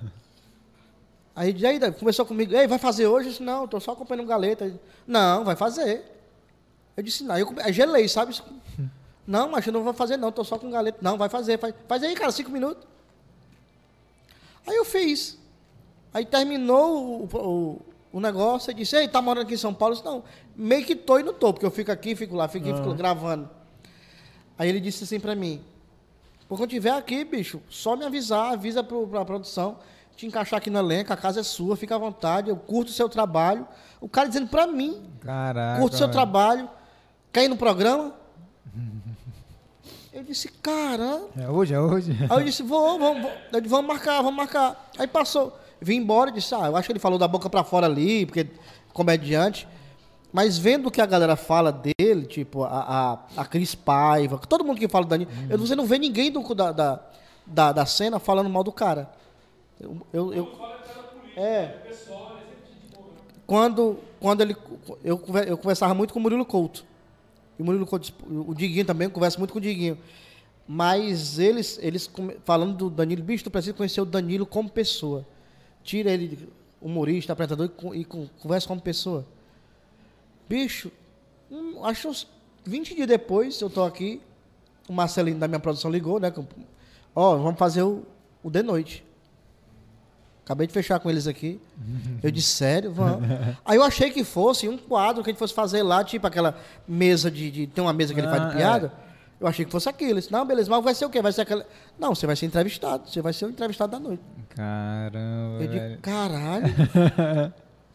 e fui, mas me recebeu super bem. Foi falar comigo no camarim. A produção me deixou bastante à vontade. Pode falar o que você quiser. Fala desse show, fala do show do Rio Mar que você vai fazer. Fica à vontade. E foi assim, uma das melhores entrevistas que eu dei na minha vida em televisão. Assim, me deixou. Depois falou comigo, tiramos foto. Ele me convidou de novo para ir no, no, no Comedy Club, sabe? É um cara altamente generoso que não tem medo de convidar ninguém. Que ele sabe o que ele é, o que ele representa. É, não tem medo de perder espaço, Não né, tem, velho? porque ele sabe. Quem, quem compartilha não perde. Quem quer só pra si, estraga, vai perder. Hum. Quem compartilha, você não vai perder espaço. Porque a galera sabe quem é o Danilo E Gentili. quem é bom, macho, não tem, tem que ter esse medo aí, não, macho. Eu, eu, foi uma mensagem que eu, voltando naquele assunto rapidinho, uma mensagem que eu mandei pro Ciro quando eu fiquei sabendo dessa história aí, né? Que eu acho que a gente não, não entrou nos, nos detalhes, né? Mas enfim. É, quando eu fiquei sabendo dessa história aí, eu mandei uma mensagem pro Ciro. Eu falei, cara, beleza, você é experiente, você sabe o que você faz e tal. Né? Quem sou eu para dar conselho para você? Mas, bicho, não, não, não pensa nisso, porque o tempo é o senhor do destino, velho. Só o tempo diz quem é bom e quem é, quem é ruim. E o tempo vai dizer quem é bom e quem é ruim. Só os melhores continuam. E não é à toa que você hoje está com 31, 32 anos de carreira aí. É porque você é bom mesmo, tá ligado? Então, é a mesma coisa que eu digo pro Danilo, é, que eu digo sobre o Danilo.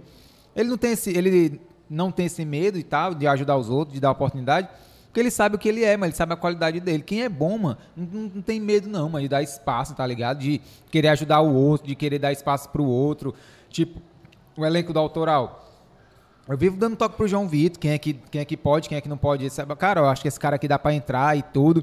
E uma vez já vieram me dizer assim, mas pra que que tu fica fazendo isso? Aí a gente vai perder data, mano. Aí a gente vai perder espaço. Aí tu, Olha nem, o tu, nem, tu não tem medo de perder, não. Eu falei assim, macho, eu, eu não tenho medo de perder, não.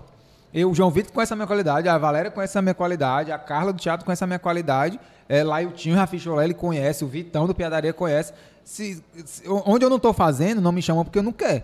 E onde eu tô fazendo, eu não tenho medo de perder meu espaço, não, mano. Porque eu conheço, eu sei que eu sou bom, eu sei que eu posso subir antes ou depois de qualquer um, e eu vou botar a galera pra morrer de rir aqui, eu tenho certeza disso. Então é, é isso, mas a minha, a minha cabeça é essa também, tá ligado?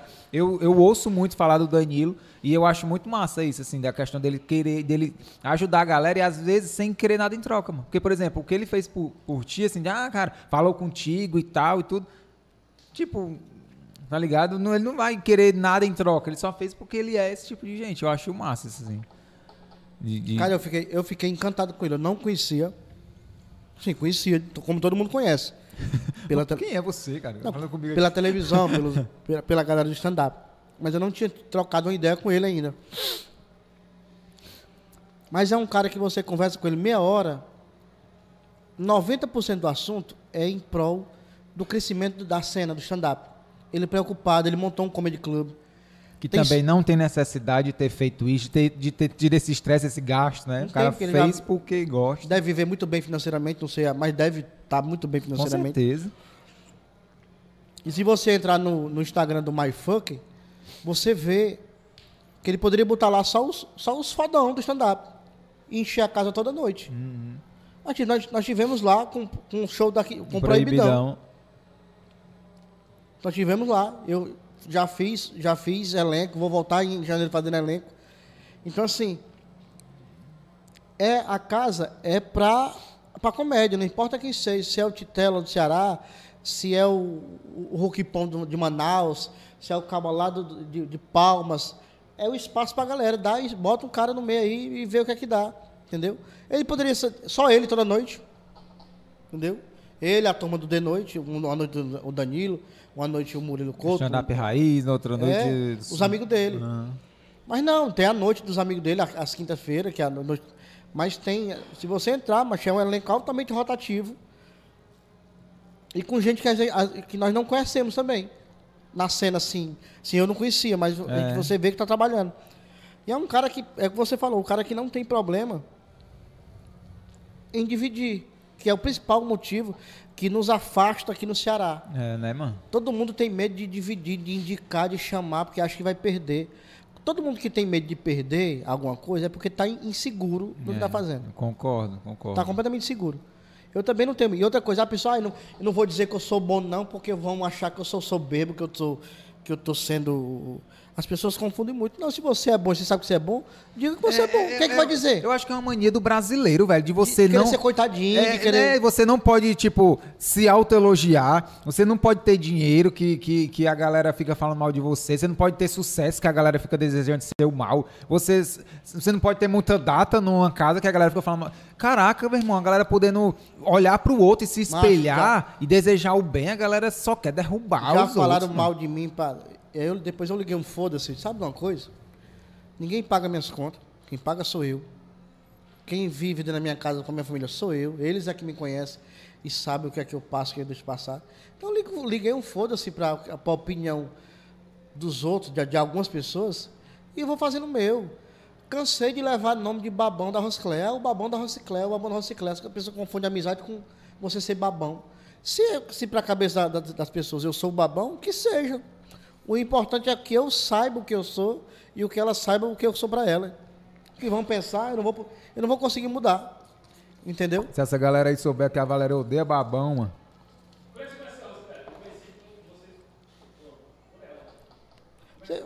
Como é que tu- o Leandro tá perguntando como é que tu conheceu ela?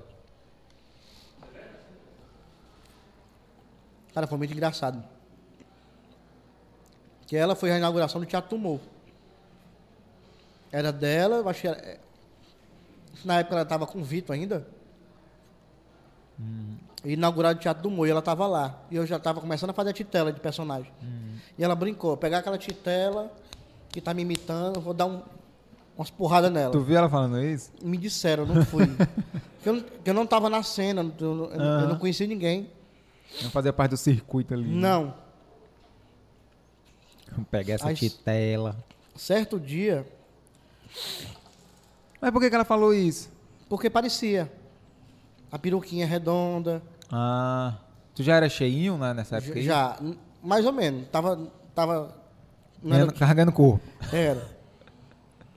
Certo dia a gente foi gravar o show do Tom, quem é que senta no avião do meu lado? Mentira, meu irmão. Na volta, de lá pra cá, de São Paulo pra cá, Roscléa. Caramba. Ela calada com a cara desse tamanho pro meu lado. E eu, Aí ela todo- te conheceu, né? E eu conheci ela, que eu já tinha visto ela, né?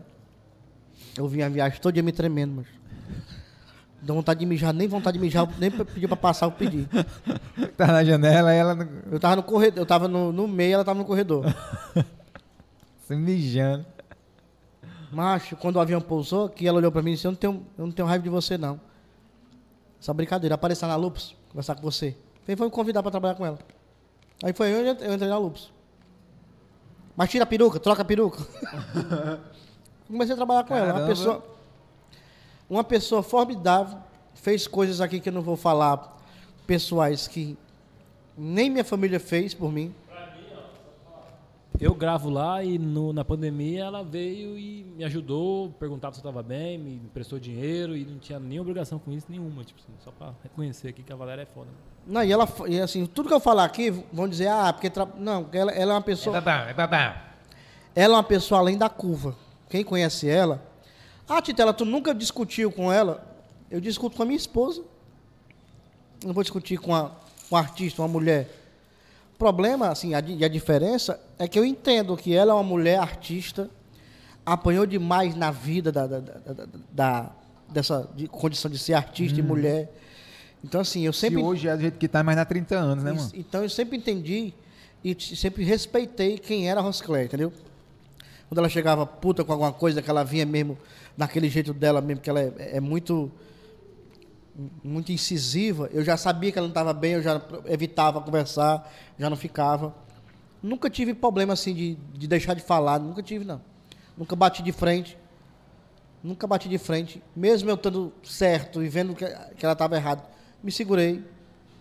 Porque não adianta, você esquenta a cabeça e cada um vai para um lado, depois faz uma amizade, porque você não pode recuar um pouquinho para depois você conversar, entendeu? Mas fez coisa por mim que eu não vou contar aqui, bicho, que assim, de- deu de olhar assim e dizer, caraca, que mulher foda, sabe? Que mulher. Você está aí agora, tá no, enveredou agora pelo cinema, tá dando um show em tudo que entra, sabe? Eu- e, ela é uma puta atriz mesmo assim, fantástica. Me fez chorar, eu sou ruim de, de chorar. Aham. Sou ruim de chorar, me fez chorar no, no Bem-vindo a Xaramobim. Ela é fantástica. E durante muito tempo me chamavam de babão da Rosicléia. Entendeu? Me chamavam a galera do, do humor. Mas que chama. Eu tô cagando e andando por que dizem, porque o importante é o que o que eu sei que sou, né, para as pessoas. Mas eu tenho um carinho muito muito grande por ela, assim, adoro ela, adoro ela como pessoa. É, eu também. A experiência que eu tive com ela também foi legal. Foi eu entrei pra fazer, como eu falei, né? Foi um finalzinho ali da Lupus.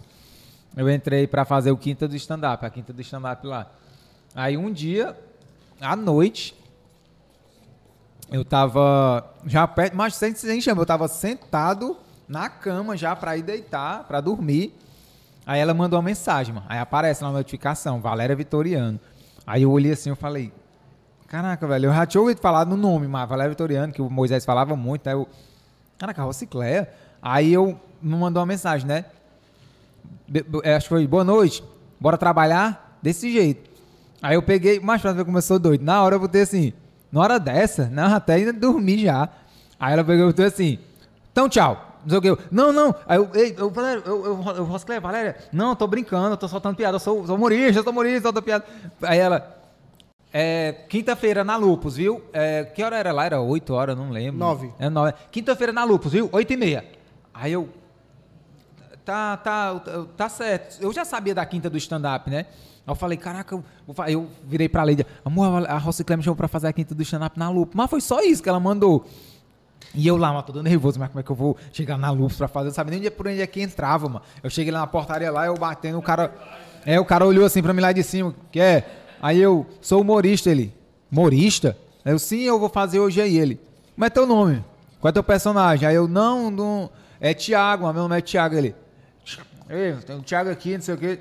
Não tem nenhum Thiago aqui, não. Eu falei, meu irmão, e agora, macho? Aí eu mando ligando pro Moisés, Moisés, macho, pelo amor de Deus, eu tô aqui fora, morrendo de assaltado aqui, macho. A Valéria pediu pra eu vir aqui. Peraí que eu vou falar com o Henrique. Eu, que Henrique, mano? Ele, peraí, aquele cara vai aí. Macho, aí eu entrava. Aí entrei no camarim nervoso e tudo.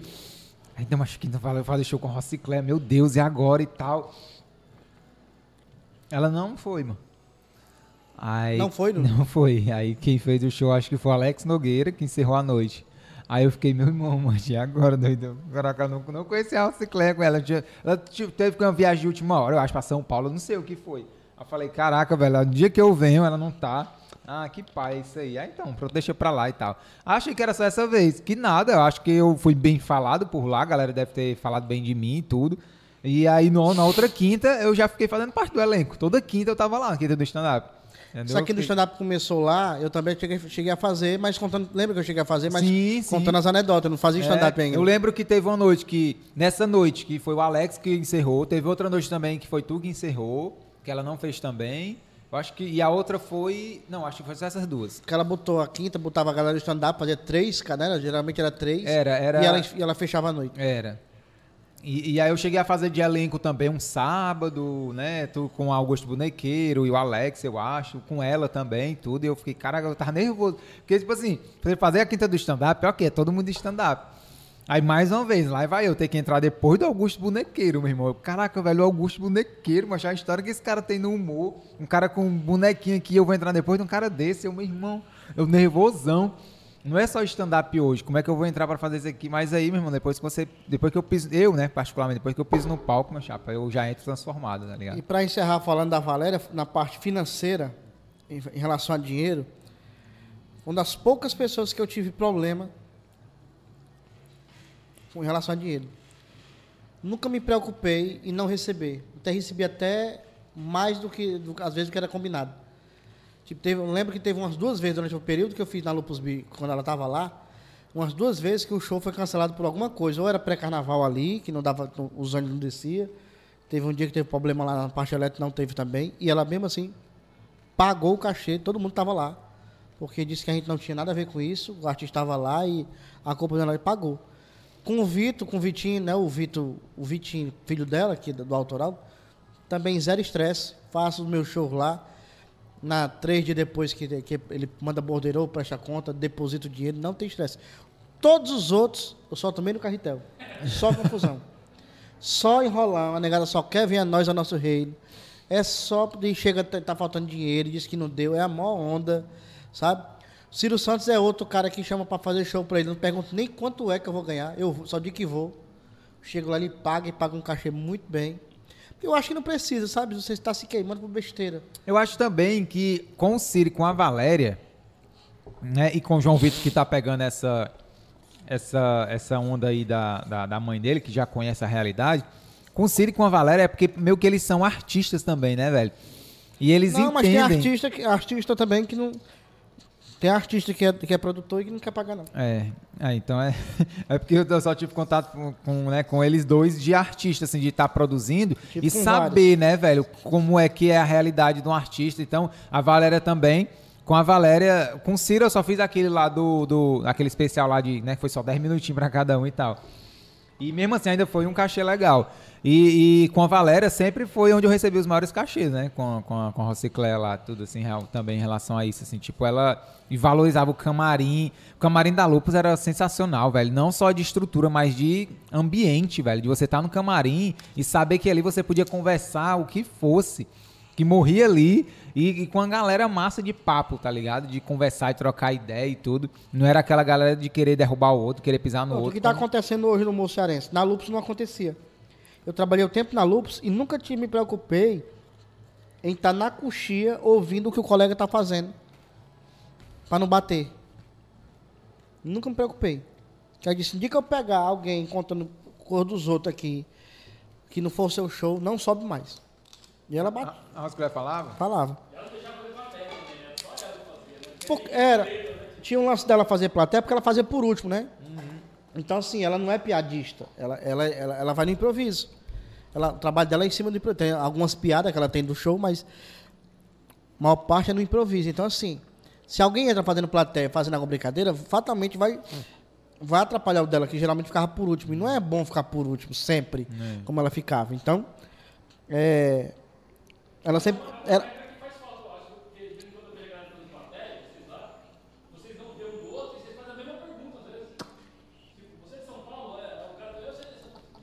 Que é uma, uma besteira do stand-up também, isso aí, irmão. Porque.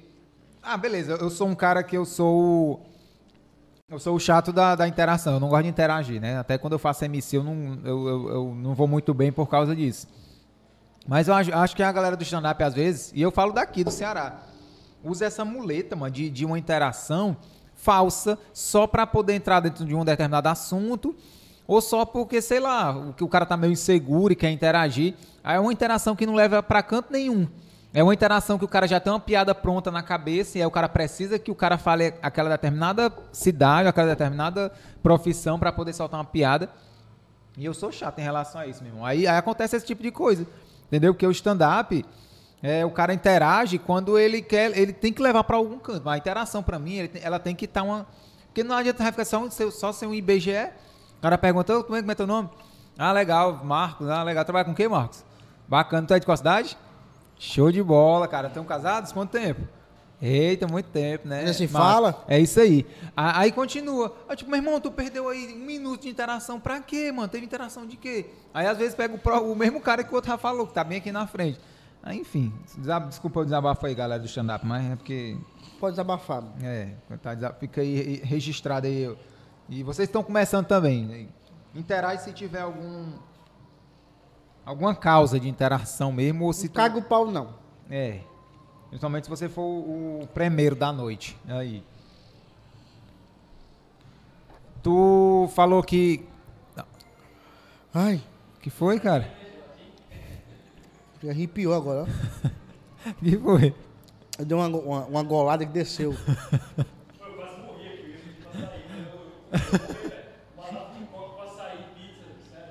Oh, tu, tu obrou ali. Tu vai obrar ali atrás?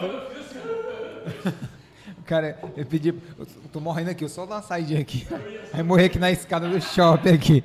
Eu morrer aqui dentro mesmo, mano. Não deixa pra morrer lá fora não. Vai passar mal não, mano, que daqui a pouco tá. Botou, tu misturar açaí com coca? Nós também. Mas é porque nós fomos separados, né? Ele tá misturando de uma vez, açaí, coca e pizza. É louco, ele é louco, Leandro. Tu falou que falou do Tom, né? Que teve uma experiência com o Tom aí. O, o, como é que tu conheceu? Não vou contar mais não. Ah, tu não pode contar mais não? Por quê? O Matheus Cidão disse que, que eu só vou nos podcasts pra contar que eu corri atrás do carro do Tom Cavalcante. Pô, pô, inventa outra história, mano. Fala mal do Cidrão. Fala mal do Cidrão? Não, ninguém fala mal do Cidrão aqui não, mano. Que Cidrão só... tá... Só do Vitorá. O Simão é muito engraçado, é só preservado, né? Sidão tá lá no Catar, disse que vinha embora hoje, mas não vem mais hoje. Eu tô achando que ele já é preso. Porque vinha domingo, hoje já é terça. Ele disse que não sabe se chega no Brasil hoje não. Né? Ninguém sabe, né? Cidrão é uma figura. Você vê, a gente ficou brincando tudo no grupo, até tu falou, né? Quando a, quando a brincadeira fica ali no grupo, beleza, tá só nós. Pra, tem que ter cuidado para não fazer certas piadas fora do, do, do é. grupo. Para não quebrar. Tava brincando com o Cidrão e tudo, nessa pegada dele com o Tiro Lipa. Mas eu devo estar tá imaginando como é que ele deve estar. Tá, a alegria dele de estar tá trabalhando com o Tiro Lipa ali. Uhum. Porque assim, era, era sonho pe, uhum. pessoal dele de trabalhar com o Tiro Lipa. Uhum. Ele sempre foi muito fã, como eu, como eu sou do Tom. Se o Tom me chamasse, como ele me chama para os projetos, eu vou, que não contém de um até dois. Porque você tem admiração por aquela pessoa, entendeu? Então, assim, o Cidrão, a menina começou um dia desse. Eu fui jurado num festival que ele estava participando. De personagem. Qual personagem? Juju Caneco Quente.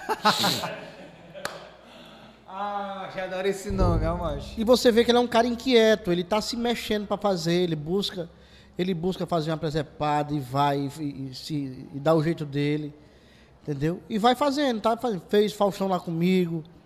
Tá lá, tá lá com o tiro limpo, viçando lá no Catar, ele, o Moção. Imagina a alegria que, que, que ele está ali. Poxa, a mesma alegria que eu senti quando eu fui trabalhar com o Tom. Depois eu participei do festival, que eu, eu sempre fui muito, muito fã do Tom.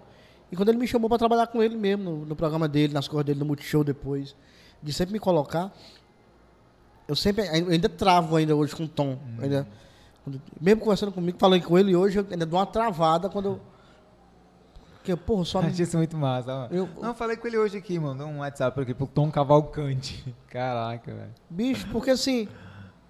É um cara que, que eu admirava sem conhecer, só como artista, e passei a admirar ainda mais depois que conheci como artista e como pessoa, pelo que ele fez comigo. O cara me fez conhecer o Chicanizo. Passou na minha cabeça eu conhecer o Chicanizo. Em Natal, fui assistir ainda Chico.tom o Chico já doentinho para você ver como o palco ainda é uma coisa que é o palco ele ele, ele revigora, ele cura, né? Ele, ele tem uma energia que era inexplicável. Eu tava em Natal e o Tom chegou, tava no camarim com o Tom, a Patrícia, a mulher do Tom. Ele chegou pra mim, tu já tu já conversou com o homem já? Eu disse, não, vamos lá, mas eu. Aí saí do camarim dele com, pra ir pro camarim de chicanismo. Gela não, tremendo não, morri de nervoso. E cheguei no, no, no camarim do Chico, o Chico já tava doentinho, já com aquele, com aquele oxigênio no nariz, sentado. Aí ele me apresentou pra ele, o chicanismo deu boa noite, aí, até brincou. É do Ceará, nem deu pra perceber, né? O negócio da cabeça e tudo. Aí depois eu fui lá pra frente assistir o show. E o Chico, Chicanis entrou, eu disse, não é a mesma pessoa que eu vi. Não, não tem a menor condição de ser aquele senhorzinho que eu vi lá no camarim, com oxigênio. Não é aquele cara, é outra pessoa. Era inexplicável. É inexplicável como é que o cara tava em cena daquele jeito e, do, do- e como eu vi ele no camarim. O impacto, o impacto que me deu. Que eu chorei na hora. Disse, não pode ser, bicho. Não é o cara. Não é o cara. E terminou, o Tom chegou pra mim, você viu como é que ele é em cena? Então, se for no camarim agora, ele tá lá arriado de novo, com o oxigêniozinho dele já, ruinzinho. Mas no palco, não tinha pra ninguém, meu amigo. Eu me emocionei no dia que eu vi, disse, não tem a menor condição. Você vê o poder que o palco. O palco cura dor, ele cura. Ele cura. Eu subi no palco um dia que meu irmão foi assassinado. Aí foi. Em Natal, há nove anos atrás. Eu estava em Natal, estava no supermercado, saindo do atacadão, eu, a minha esposa e o meu filho mais novo, João Guilherme. Ele é- ele é recém-nascido. Estava de cestinha ainda, João Guilherme. O telefone tocou e me deram aquela notícia e eu fiquei ainda. A, a notícia chegou para mim e eu meio que não. Eu não digeri a notícia. Eu, eu ouvi a notícia, me disseram o que era, mas eu não. Não sei o que aconteceu comigo. Eu disse, não, eu saí de mim ali naquele momento e fiquei. A minha mulher disse que eu fiquei parado no, no estacionamento, ela me chamando e eu não ouvia. Aí eu falei com, na época, com, com o Eric, lá da casa do Matuto, e com o Roberto do Páprica, que eu fazia quarta e quinta lá. Ambos disseram, se você quiser cancelar, fique à vontade. Nós vamos super entender. Aí eu fui liguei de volta para a pessoa e disse, como é que tá a situação? Aí disse, não, realmente ele foi assassinado, não tem mais o que fazer. É, agora é resolver as coisas pós pós acontecido. E eu tinha um evento na sexta-feira aqui, eu fazia quarta, quinta, é, Natal, sexta aqui no centro de evento e voltava para Natal para fazer sábado, teatro lá em Natal. Tiago, eu, eu, eu não vou em velório de ninguém. Não vou. Quem, quem, quem, quem morrer por aí, não conta com a minha presença. Eu não quero que vão nem pro meu. Eu fiz o show na quinta. Eu vim, peguei o avião, vim pra cá. Sexta eu fiz aqui. Voltei pra Natal, fiz o, o show de sábado. Depois do show de sábado foi que a ficha caiu. Foi que a ficha realmente caiu, comecei a chorar. Mas talvez tenha sido a melhor semana de shows que eu tenho feito na vida. Com esse problema acontecendo. Minha mãe aqui na, na situação que estava. Depois a ficha caiu, eu. Enfim, mas. Pra você ver o, o poder que o palco tem. Ele, ele faz você esquecer até uma dor como essa. É inexplicável. Só quem, só quem vive de palco sabe o que eu estou dizendo. É. Você sobe no palco, dependente do problema que você te- esteja em casa, tenha brigado com uma mulher, com um filho, discutido com uma coisa, você sobe, você esquece e você sai dali novinho. Ruimzinho? Teve essa do meu irmão, que pra mim eu acho que foi a mais a mais pesada. Teve Teve uma também que me lembra, que eu, que eu me recordo muito, que o meu filho mais novo, João Guilherme, ele, logo quando ele nasceu, ele, ele teve, ele foi internado, ele com um ano, um ano, um anozinho, um ano de idade, ele foi internado no hospital da criança ali, com a crise alérgica ninguém sabia o que que era, e fizeram exame, ninguém sabia, o menino com a tosse, com um negócio no, no peito, ninguém sabia o que era, e faz exame daquilo e daquilo, e procura isso, e ninguém sabe o que é que o menino tem. E eu ia lá fazer show na Lupus. Passei primeiro no hospital, que ele estava internado com a minha mulher. E o médico chamou a gente e disse, ó, mostrou a chapa do, do pulmão, a chapa, né? O, o raio-x do pulmão disse, a situação é delicada. E a gente quer que os paizinhos, os paizinhos tenham força, que a situação é complicada. Caramba.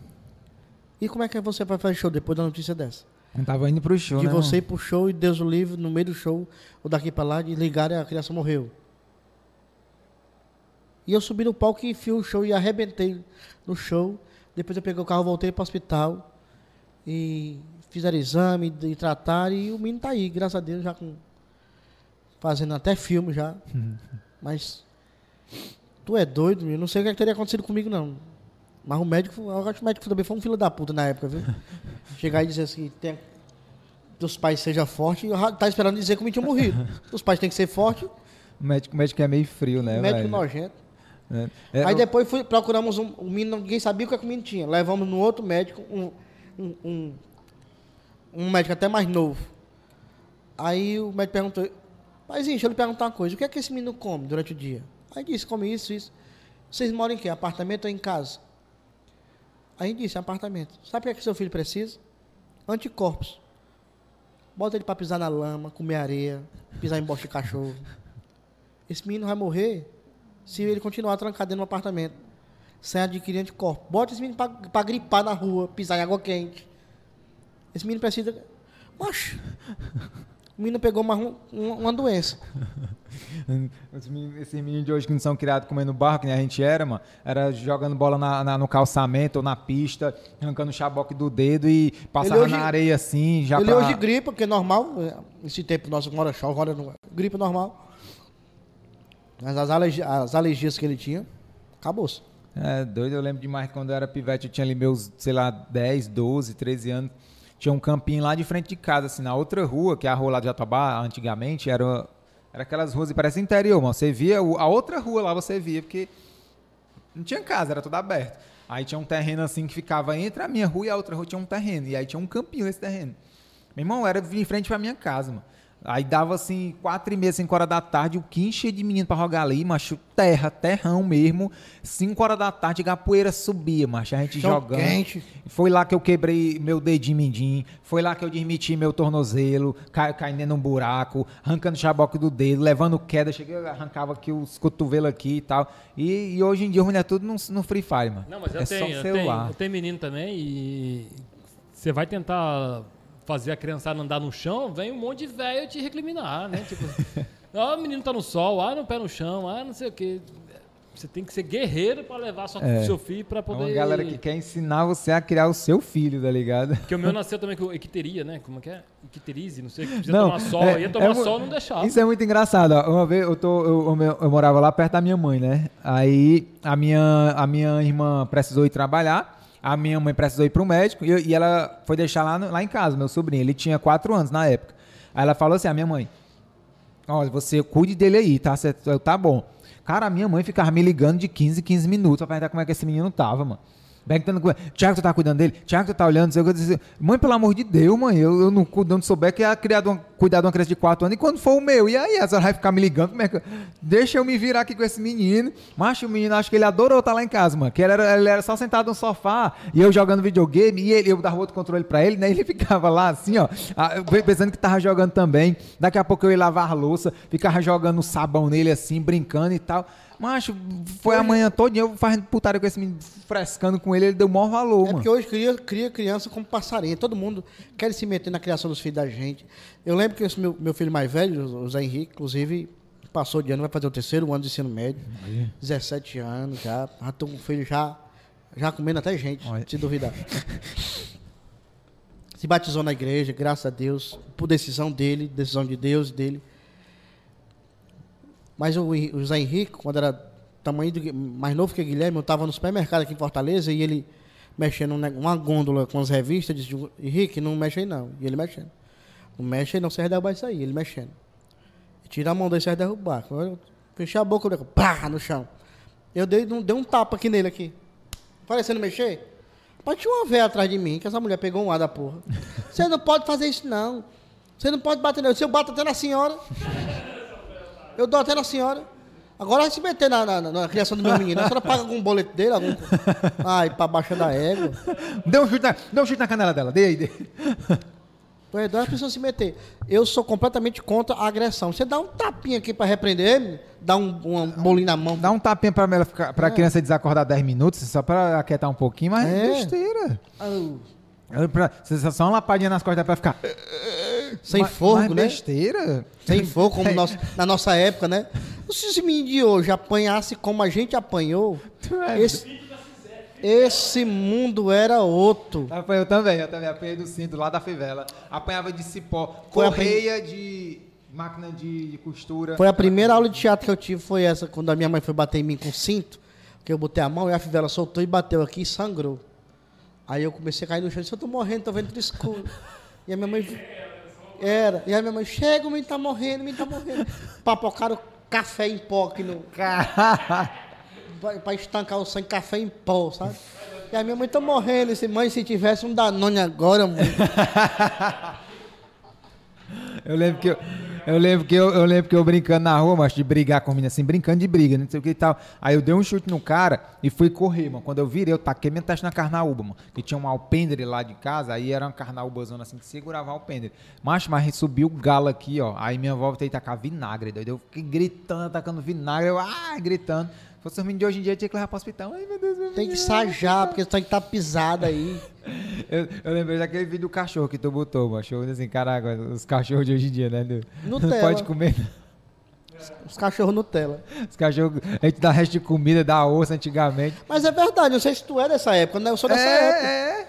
Quando Lá- eu vi, eu vi tu fazendo lá no autoral ao vivo lá no dia, eu fiquei, caraca, velho, que merda, meu irmão.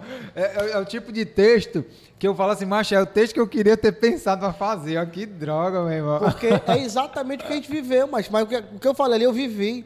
A minha mãe comprava pão de milho, cuscuz, aqueles vitamilho, cozinhava cuscuz com um pedaço de frango. Fazia, que se duvidasse, a gente comia aquilo ali. É, comia. Comia, que era, era gostoso, macho. Só que ela botava o quê? Pescoço de galinha, cabeça de galinha, pé, tudo, miúdo de frango. E fazia um negócio. Meu amigo, o cachorro comia, ficava com bucho, parecia assim uma, uma bacia. E não morria, não caía, não dava carrapato, dava nada. Então, eu tenho os três cheats. Quando cai pedaço de alimento no chão, pão, o cachorro come, o cachorro passa vomitando, cagando mole. O Mário é do mesmo jeito, mano. Como é que pode? Come uma fruta, mano. Come, foi que ele comeu camarão, mano. Camarão. Foi comer lá na praia, aí ele ca- cavando a areia e comendo. Aí ia pra outra, outra barraca, outra mesa, cavando. Eu, mas o que é que tu tanto cava aí? Ele cavava e comia, cavava e comia. Mano, ele chegou na casa de praia, vomitou a noite todinha, mano. Camarão, não sei o que. Eu, vai, besta, de novo comendo essas besteiras aí da praia, tá ligado? Cachorro fresco, não sei o que. Os cachorros Nutella. Tu, tu tava falando aí dessa questão do humor, né? né? Tu, tu, tu, tu gosta, bicho, assim, de, de fazer. Tu acha que o humor, ele, ele, que ele, como tu falou, né? Ele transforma a gente quando a gente sobe no palco. Mas é muito bom pra galera que tá assistindo também, né? Tipo, tu, tu gosta de estar no palco, de fazer. Eu gosto. É uma sensação massa, né, velho? Eu Você- gosto, porque assim, eu tenho duas paixões, o humor e a aviação. Como eu nunca, eu nunca foquei 100% para ir para aviação, para trabalhar na aviação, hoje eu levo a aviação mais como hobby.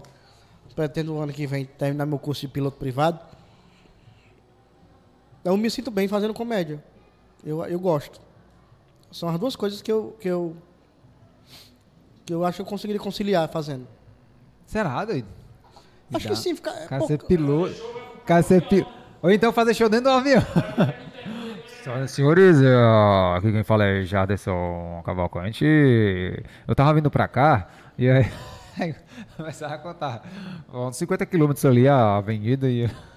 Só não dá tempo porque. Só, só, só não dá certo porque a aviação comercial hoje, a, a- essa- avião de linha, requer mais tempo de estudo, você tem que passar um tempo fora.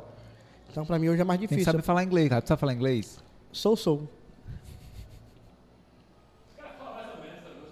Será, doido? Eles Com- pedem nível 4, né? Que é, o- que é a fluência. Entendeu? O que, que é um nível 4? O cara na, na o aviação, em, em inglês, nível 4, quer que você. É, O cara, mas o cara, o, fluência. cara parece o quê? É saber falar, saber interpretar, ler. Não, eles têm que saber ou- ouvir e falar, se comunicar em inglês, que é a língua universal, né? Então, assim, é, é, é um dos requisitos. é você ser nível 4 em inglês, que é conversação, conversar. De onde é que veio, mas essa, essa sua paixão pela Pela aviação? aviação. Eu morava perto do aeroporto, a minha avó, minha finada avó Lourdes. Eu morava colado no muro da base aérea ali. Então vinha. Que é o inglês. Ó, e, e CAL 4, tá vendo? Exigem agora que todos os pilotos de voos internacionais, assim como todos os controlantes de voos que prestam serviços aos voos internacionais, devem possuir um nível mínimo de domínio de- do inglês. Este nível de inglês é conhecido como nível 4. Isso é um mínimo que é o 4, mas, É. não, mas não, eu sou um então. É Só lembrando que voo não tem mais acento não, tá? Pode, pode tirar aí esse... Aí é culpa do Google, né? É, esse Michael aí tá errado. Então, Bora perto da tua avó ali, aí vê os aviões passando. na época que o avião fazia barulho. Hoje os aviões estão mais modernos, mais silenciosos. Mas eu morava ali quando. E ainda hoje faz barulho, mano. Mas Imagina não faz como fazia antigamente, não. Antigamente você via, vi- vinha para pousar aqui Tremia as telhas. um 707 da Varig, um 727 da, da Transbrasil. Você tava lá no aeroporto, você- ele passando por cima do Maranguape, você já ouvia ele, lá e vem ele. E aquele palmo de fumaça preta ele deixando no meio do mundo. Quando passava por cima da casa, caía até as panelas, caía mesmo. Ai, Quando decolava. É, era, tremia tudo, meu amigo. Hoje está mais moderno, a aviação hoje está mais moderna, mas, mas os, os aviões mais silenciosos. Às vezes o avião decola, passa que você nem vê que está passando, você olha o barulho. Aí tu começou a curtir por causa disso aí e Eu tal. corria pra ver o avião. Quando eu escutava o avião, eu corria, subia no muro. Minha avó, você vai cair daí, peste. Eu olhava o avião, passava o avião rasgando ali. Tu é doido? Aí eu comecei a me O avião apaixonar. te derrubou daí. Aí- Mas foi tua primeira, tua primeira paixão antes do humor. Foi. Aí tu... Porque é foi a- paixão de criança, foi a né, primeira ó. coisa que tu queria Já ser. tatuei. Microfonezinho aqui, o avião, ó. O microfone de stand-up, o aviãozinho. Não é isso aqui, não sei o que é, aquele negócio de eletrocardiograma, né? É um coração? É. Tem... Aquele é, negócio- paixão, né? Quer dizer É. que é emoção, talvez. Mas, mas não foi tu que desenhou, não? Não, Foi o tatuador que sugeriu. foi. Então é isso aí. Eu acho que ele quis imaginar que era duas paixões, o coração... Aí eu toda tarde, né? Porque lógico também que naquela época, 30 anos atrás, a aviação era, era mais obsoleta, né? Tinha poucos aviões, só viajava de avião que era rico, né? Só os ricos andavam de avião, na época da Varig, Transbrasil, Cruzeiro. Então chegava, acho que aqui em Fortaleza, tipo, d- 10 voos por dia. No- auge mesmo, quando estava movimentado, era 10 voos por dia, no antigo Pinto Martins. Eu ia para lá lá pro terraço para ver os, os MD-11 da Varig, VASP, da Transbrasil, 737-200. Eu não cheguei a ver os Electra, não. Mas Eu não tô, eu tô entendendo a que vocês estão falando. aí. 727 da, da, da, da Falando em VASP. código de química aí, de física. aí. É o Lito. Eu- é, é porque é um, um avião que a Varig teve durante um tempo. A Varig e muitas companhias no mundo. O Electra foi considerado um, um dos. Aí, ó. Foi um salto, um salto para a época do, da aviação. Caraca, essas esses anos aqui, ó. Porque hoje é interno, né? Turbina, né? Acho... Ixi, mano, o que, o que matar de pássaro esse aqui, viu, mano?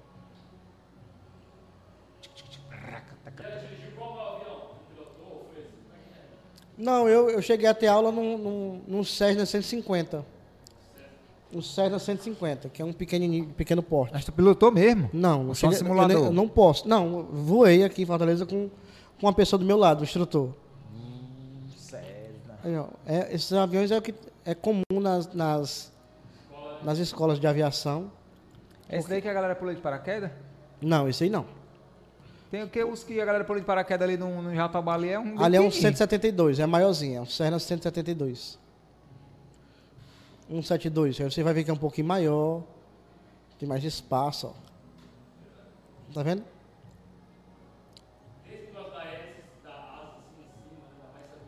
É, por isso que é, é muito usado na- na- nas aulas, porque é um avião de- que, entre aspas, todo mundo consegue pilotar, entendeu? É bem como fosse um, um carro popular, você consegue desenrolar bem. Aí com 40 horas você está voando um bichinho desse aí.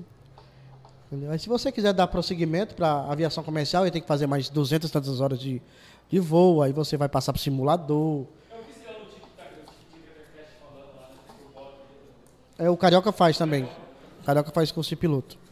Ah, eu vi, É. tu, eu vi tu falando. Aí tem uma galera que pilota que nem sabe. O, o, o, o Carioca já vai estar pilotando. O o William Vac é piloto, do Ah, é? jornalista. É. Caraca, velho. Tem uma galera que gosta de. O Bate gosta de aviação. O Luiz Bate gosta de avião. Engraçado, aí sei. É tipo, o cara. Não, Do Iron Maiden, que ele vem com É, o avião Bru- dele. Bruce é, Dixon. Ele vem, é Que ele veio já. pra cá pilotando. Ele pilota o avião da banda, sabe disso, né? O Bruce Dixon. é, não, esse daí eu tô ligado, tô É ligado. um 747. Bota aí o, quando ele teve aqui em Fortaleza, que é o, o, é o, o número do voo é o Ed Force One, Ed Force, é o Ed Force 666, o número da besta. É. É o número do voo. E quem pilota tem um vídeo ele decolando aqui de Fortaleza.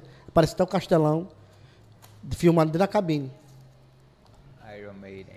Não, ele tava, foi a última turnê deles, foi nesse avião aí, que lá no Chile, um carrinho de, de, de coisa bateu na, na, na turbina. Caraca, o cara pilotando desse daí é. Mas ele é piloto de linha aérea, ele pilota na British Airways, ele.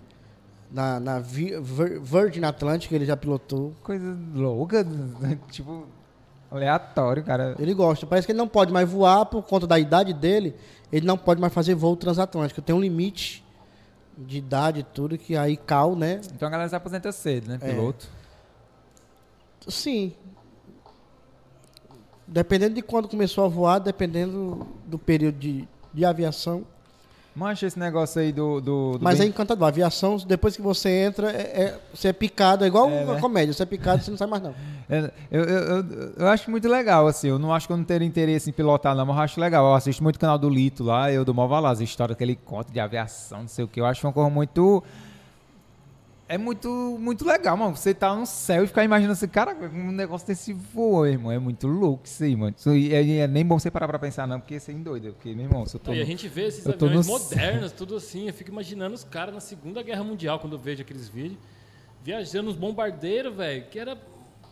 Acabaram de ser inventado. Tipo assim, não tinha. muito- Era, um- era um no milho com asa. É, um no mínimo Não, era com uma- muito obsoleto. E Tipo, de noite, assim, no escuro, com a luz apagada, em cima do inimigo. tipo Sem assim. transmissor, Cê é sem nada. não, hoje a aviação, hoje, por exemplo, hoje nós temos aviões grandes aí, né, tanto da Boeing como da Airbus, que praticamente voam sozinho, pousam, decolam sozinho, a tecnologia embarcada no avião é de última linha. Imagina isso há 40 anos atrás, cruzando o Brasil, com pouco, sem radar, um radar ainda muito arcaico, entendeu? Do manual, né? A história lá do, do, do Boeing, sei, da Varig, que caiu no Amazonas. Caiu no meio da Amazônia, porque ele tinha que botar na bússola 0,27 graus. Ele botou 270. Só que tinha um zero no final, ele botou 270. Aí 270 totalmente pro outro Caramba. lado. Isso por causa que ele ajustou a bússola errada. Aí ele decolou, decolou no- em cima da selva e rodou e não chegou em canto nenhum, nem chegou em- nem em Marabá e nem em Belém. Rodou, rodou. É o comandante Garcês. Mas era de linha, assim, de, de É da passageiro? Varig. E caiu na floresta e escapou gente. Não morreu todo mundo, não. Pousou, pousou sem combustível. Uma chamada pane seca. Caraca. Tem um áudio da Caixa Preta, inclusive, no, no, no YouTube. Ele se despedindo do pessoal. Diz assim, tem um bom final com o povo. Comandante... Que tinha se perdido.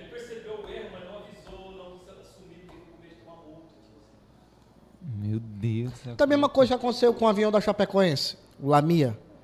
O Lamia, o cara já tinha feito aquela, aquele trajeto algumas vezes com combustível no limite e tinha dado certo. Só que naquele dia específico, um avião da, da Avianca Colômbia declarou emergência. Então, declarou emergência, prioridade para quem está em emergência. Todo mundo vai ficar orbitando. O que é orbitando? Fazendo círculo, esperando resolver aquele problema, para depois liberar a- na sequência de cada um.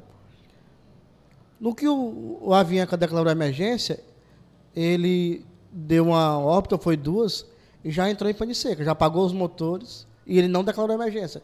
Porque se ele declara emergência por pane seca, sendo que ele teria que ter eh, abastecido ainda no Brasil, ali pelo, pelo Acre, ali no, no Amapá, ele teria que ter pousado para abastecer, e ele não fez isso, ele voou no limite, ele ia perder o direito de voar, a, a carta dele, e com certeza ia perder também Ele sofreu um processo, né? Ele, foi, ele morreu, o piloto? Da... O piloto morreu, né?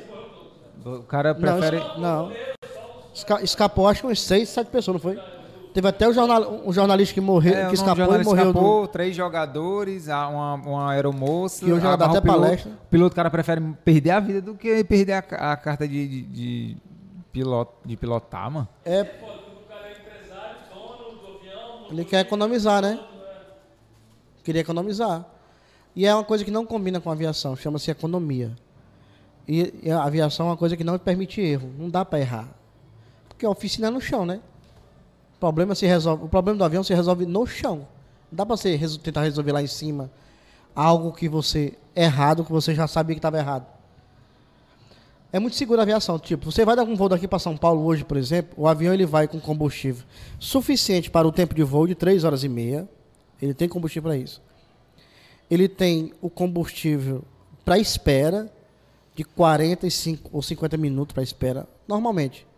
E ele tem que ter o combustível para o aeroporto alternativo. Tipo, daqui para São Paulo. Ele não conseguiu pousar em São Paulo porque está chovendo, um exemplo. Aí ele circula 40, 50 minutos esperando o tempo melhorar. Não melhorou, ele ainda tem combustível para o aeroporto alternativo, tipo Rio de Janeiro, Brasília. Ele tem que ter combustível para aquele, aquele aeroporto e mais 30 minutos além do combustível para aquele, aquele outro, outro trajeto. Então, ou seja, ele sai com quase, ele sai com mais do dobro do que ele precisa.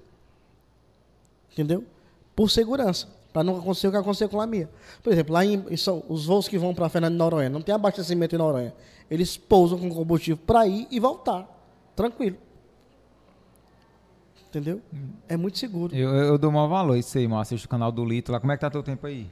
Tá de boa. Tá de Nós boa? Até 8 da noite. O, o, o- Tá com mais de duas horas aí? Já? Fala, meu Deus do céu, mano. O. O. Esqueci até o que eu ia falar, macho. Ah, do, do filme, não, do filme, mano. Tu tá entrando nesse meio aí de. de tu, qual foi o primeiro filme que tu gravou com o Howler? Foi o Shaolin do Sertão. Antes desse, você já tinha gravado com alguém? Baião de Dois, com o pessoal da Deberton Filmes. É, Deberton, eu, eu- fiz o Baião de Dois que foi pra, pra Globo.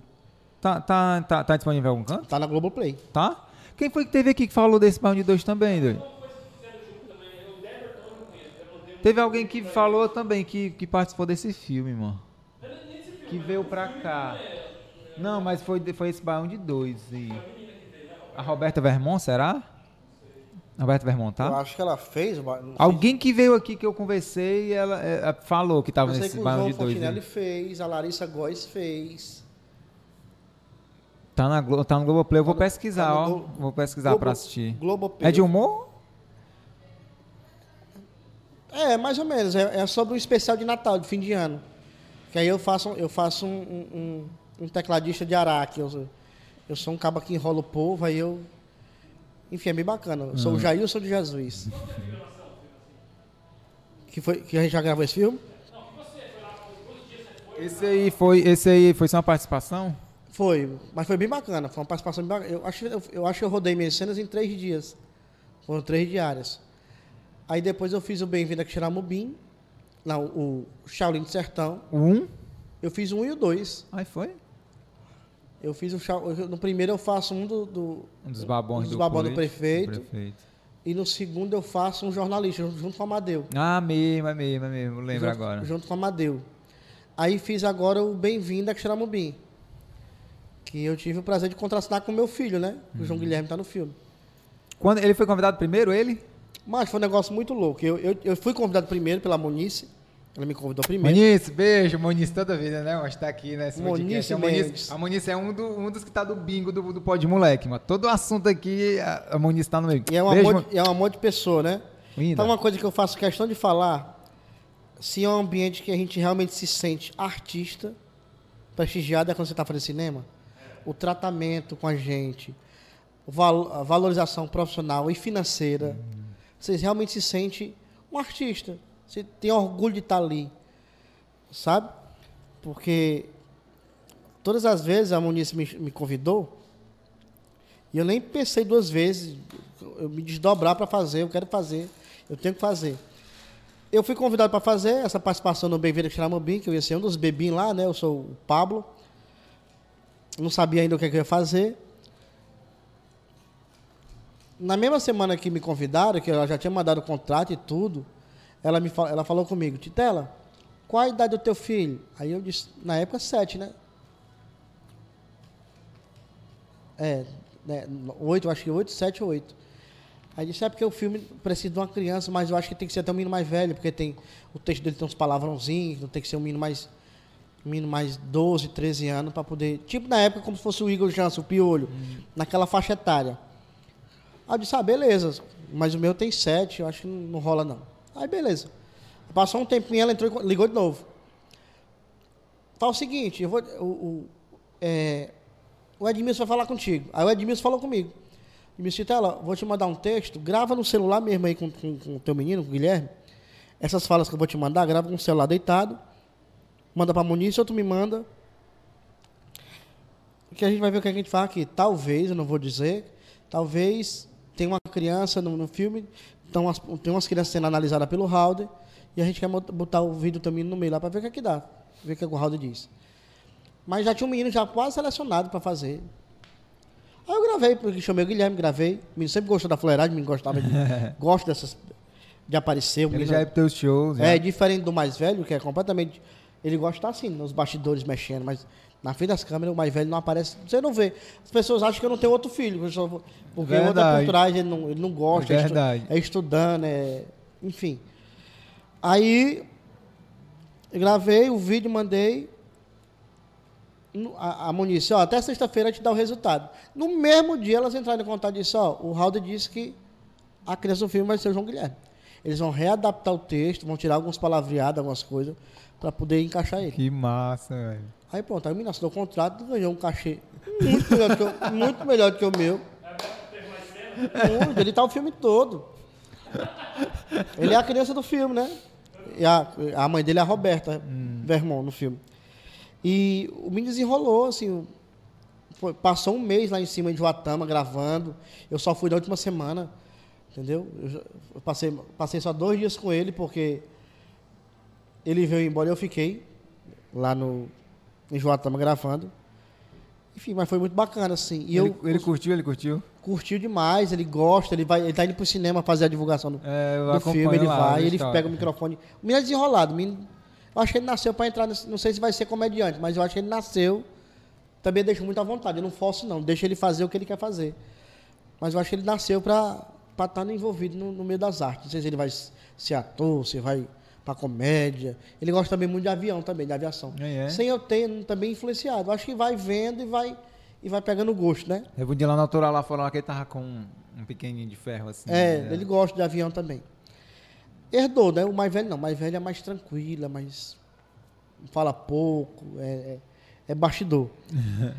Aí, ele foi a criança do filme. Pra mim foi muito gratificante. Sou muito grato ao Raul, ao Edmilson, a todo mundo da Glass, por ter proporcionado um momento único na minha vida. Eu contracenar num filme com meu filho. Entendeu? Muito, muito gratificante, sim. Eu sou muito grato mesmo. E o Raul adorou. O Raul disse que ele mandou super bem. Ele, ele não, na época ele não fazia teatro, ele veio fazer teatro depois do filme. Que ele tomou gosto para fazer, ele faz com teatro em cena. E é massa, né, cara, a questão do audiovisual assim, porque é outra coisa que quando eu fiz também, você, você fica querendo fazer mais, né? Não, pra mim foi fica- impactante. Eu costumo mais dizer, se, se tivesse um filme para fazer todo mês, eu queria fazer só filme, queria mais fazer mais nada, só filme. Não é não? só audiovisual, é muito gostoso. Aham. Você se sente valorizado, é muito, é muito bacana. E é massa, mano, aquele ambiente de você tá, conversa com a galera no hotel aqui, aí passa o texto aqui com a galera, depois lá tá gravando. Aí você é bem tratado, a galera da maquiagem, com a galera da do figurino, com, com a produção da Monice ali não tem, tal. não tem distinção, porque tem. Lógico, a gente não é doido, a gente sabe que tem, tem os- o elenco, né? O elenco top e tem a, a outra galera. Um elenco de apoio. O elenco de apoio. Mas pelo menos de todos os filmes que eu participei, todo mundo tratado do mesmo jeito, na maquiagem do mesmo jeito, a mesma comida, lógico que um ou outro Exato. faz uma dieta especial, que não come aí, chega uma outra comida, mas no geral mesmo, todo mundo tá Próprio, mesmo ne- ne- próprio atores quanto o próprio Halder, mano. Era a gente almoçando aqui, o Halder outra mesa, trocando ideia com a gente, tá ligado? Comendo de boa, tranquilidade. E eu não conhecia o Halder. E o Halder, você aprende com o Halder só observando ele, você vai aprendendo. Porque A gente chegava da externa, lá em Joatama, pra dormir. Quem dizia que ele ia dormir? Ele esperava o sol sair e ficava com um papel anotando. Aí a esposa dele foi que falou. Aí é que ele tá decupando o que ele vai querer mais tarde. Ali, ali não interrompa ele, não vá pra lá, deixa ele lá sozinho. Que ali é que ele tá passando. Acho que o filme tá passando aqui na cabeça Aham. dele. Ele tá observando aquela imagem ali e tá vendo o que ele vai fazer mais tarde. E sempre muito generoso, tipo, a gente ia gravar alguma cena e a, a fala era bem miudinha, você ia uma fala, ele dava mais texto. Não, diz assim, não, ei, bolachinha, fala, agora faz isso. Essa, essa cena de Bem-vindo a Xaramubim, que na hora que o Admilson bate na mesa, que os bebês tudo viram o copo, parece que foi ensaiado. E foi de primeira e não tinha ensaio, mas. O Admilson bateu na mesa, o bolachinho foi que daí, vrum, Parecia que tinha sido ensaiada a cena. Ele disse, rapaz, se fosse ensaiado, não teria saído como saiu. É muito É, massa, é doido. muito gratificante. É, eu sou muito, muito fã do Raul mesmo. Queria fazer mais coisa na televisão, assim, de, de- Eu sempre tive vontade de fazer novela. Uma coisa que eu não consegui Ai, fazer foi? ainda. Ah, é? Não, aí, Gló- Glória Pérez, Benedito Rui Barbosa, tem- não sei, doido. pessoal, os, os grandes aí, os grandes. Boninho. Bo- É o pessoal que faz novela na, na Record, na Manchete. Aí. Manchete? Não tem mais não, né? Manchete. Tem não, mancha. Na, na Rede Record, TV. o SBT, Rede TV, Rede TV não tem mais, não quer pra ter mais novela.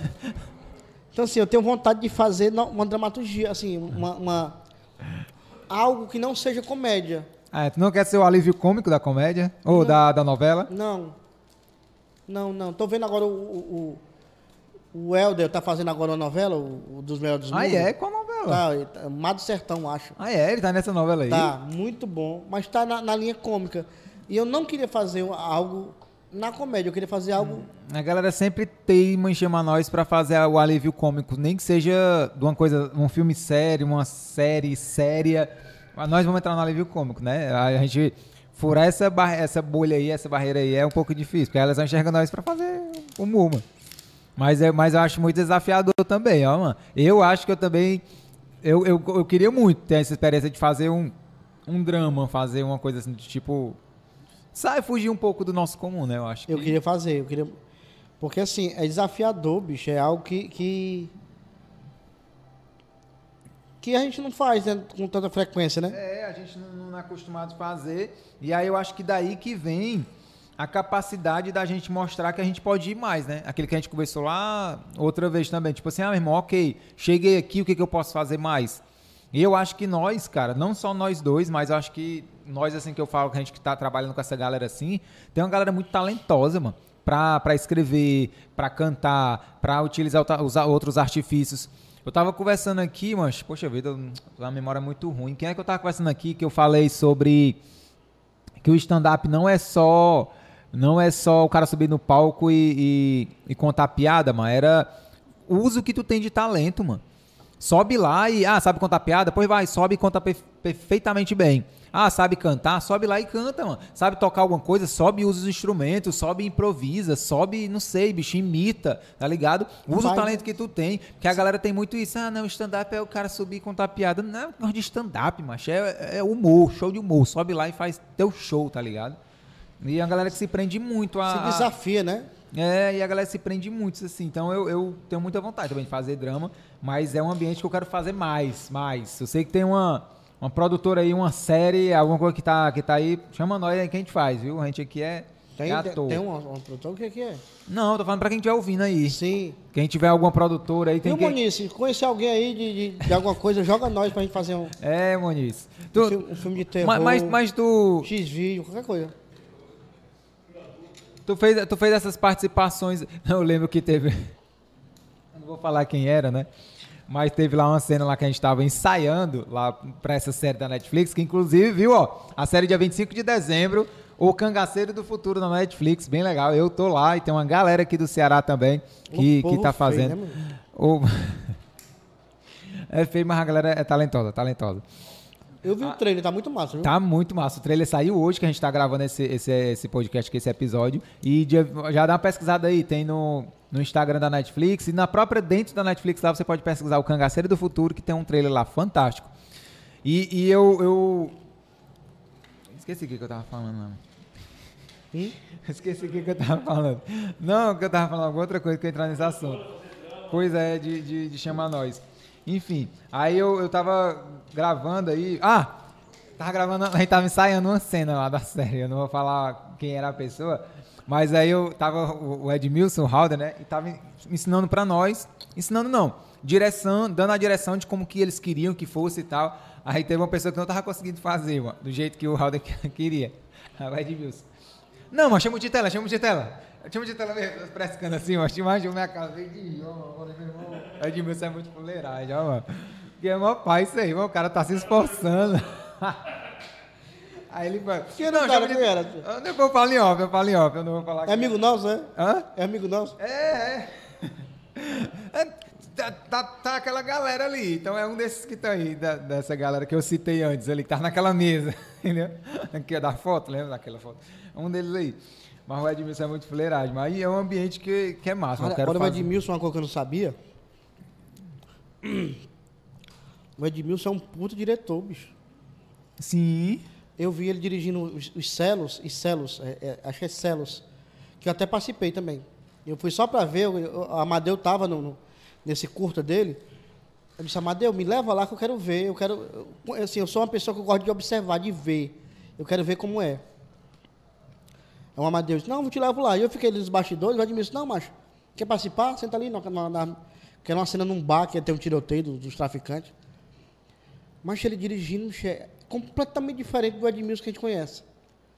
A direção completamente diferente da direção do Halder, a pegada dele. Ele fala muito pouco, muito pouco no, no direção. É só do. Ele já o que é que cada um vai fazer.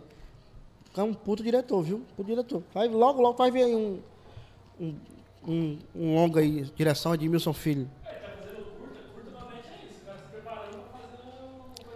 E esse filme dele é pesado, que fala sobre negócio de, de, de briga de gangue, né? Esse negócio de facção. Tá no YouTube?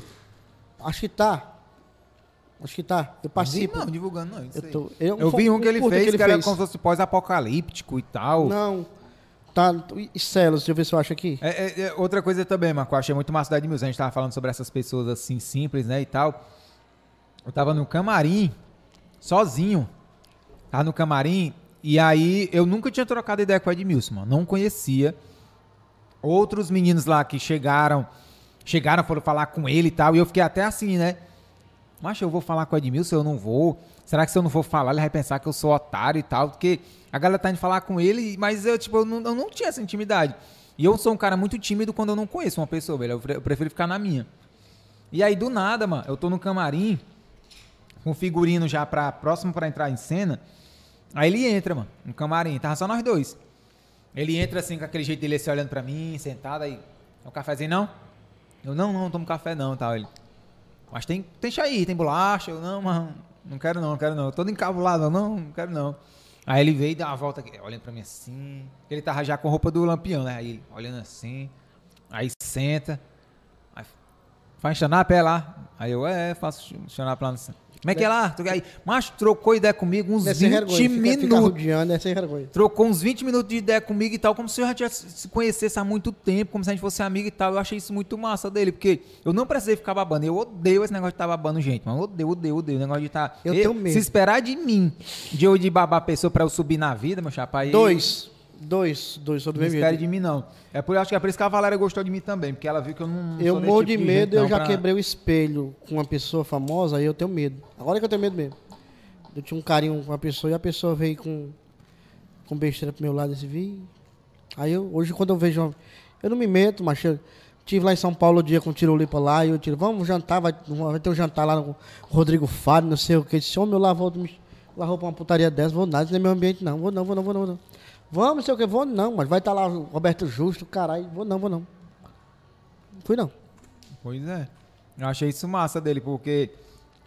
eu e, e- eles são inteligentes, né, mano? Tanto ele quanto a Valéria também.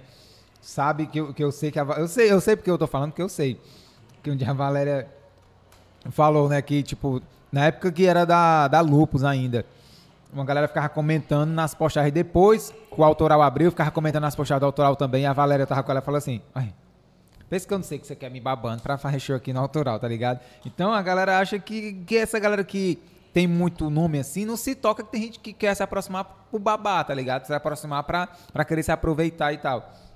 E eu não sou desse tipo de gente. Aí eu acho que ele percebeu que eu não, que eu não fui esse tipo de gente de querer ser entrão, de querer ser babão e tal. Talvez ele pensou, ah, gostei desse bicho, vou conversar com ele, porque me surpreendeu, mano. Cara sentado do meu lado, sem eu nem puxar assunto, ele começar a conversar, a gente trocar ideia, achei muito massa dele. E hoje eu tenho um WhatsApp dele, tá ligado? E eu, eu mando mensagem pra ele como se eu fosse, caraca, conversa com o Edmilson, velho, pelo WhatsApp, tá ligado? Acho isso muito, muito, Ele é muito gente massa. boa, deixa ele super à vontade. Gente boa demais, gente.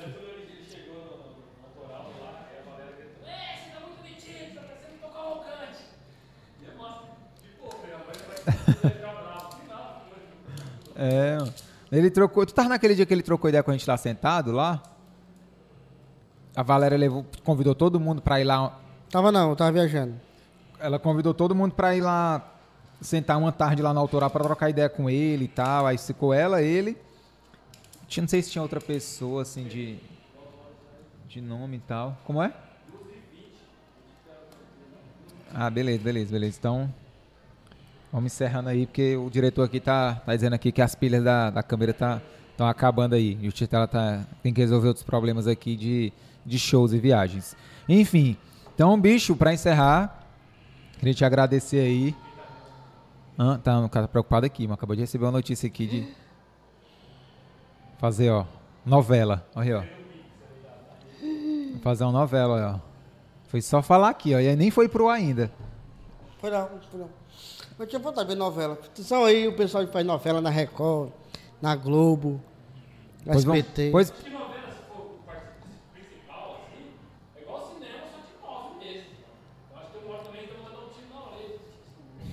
Ó, Eu tô assistindo o Rei do Gado agora. O Rei do Gado. Tô viciado no Rei do Gado. Porque quando passou a primeira vez, eu não me, eu não me, eu não me ligava em, em novela e tudo. E eu tô assistindo a, história do Rei do Gado. Que história bacana, que história massa. Que, o, o elenco da Patrícia Pilar, Antônio Fagundes, Zé, o, o, o Estênio Garcia, Estênio Garcia, o, o Raul, Raul Cortez. Berdinazzi? Ah, va bene, eu queria ser Berdinazzi. Pois, dá um recado. Pois agora vamos fazer o teste aqui pra tu entrar na- nas novelas. Aquela câmerazinha fechada ali a tua.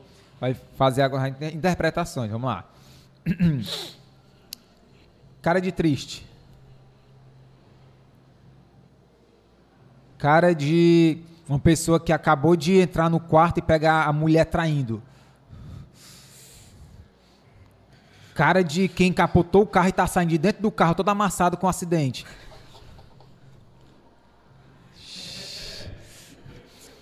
Cara de quem tá caindo assim de um de um, um- um- de- do 17 andar e a câmera tá lenta, pegando bem no teu rosto, tu tá caindo assim.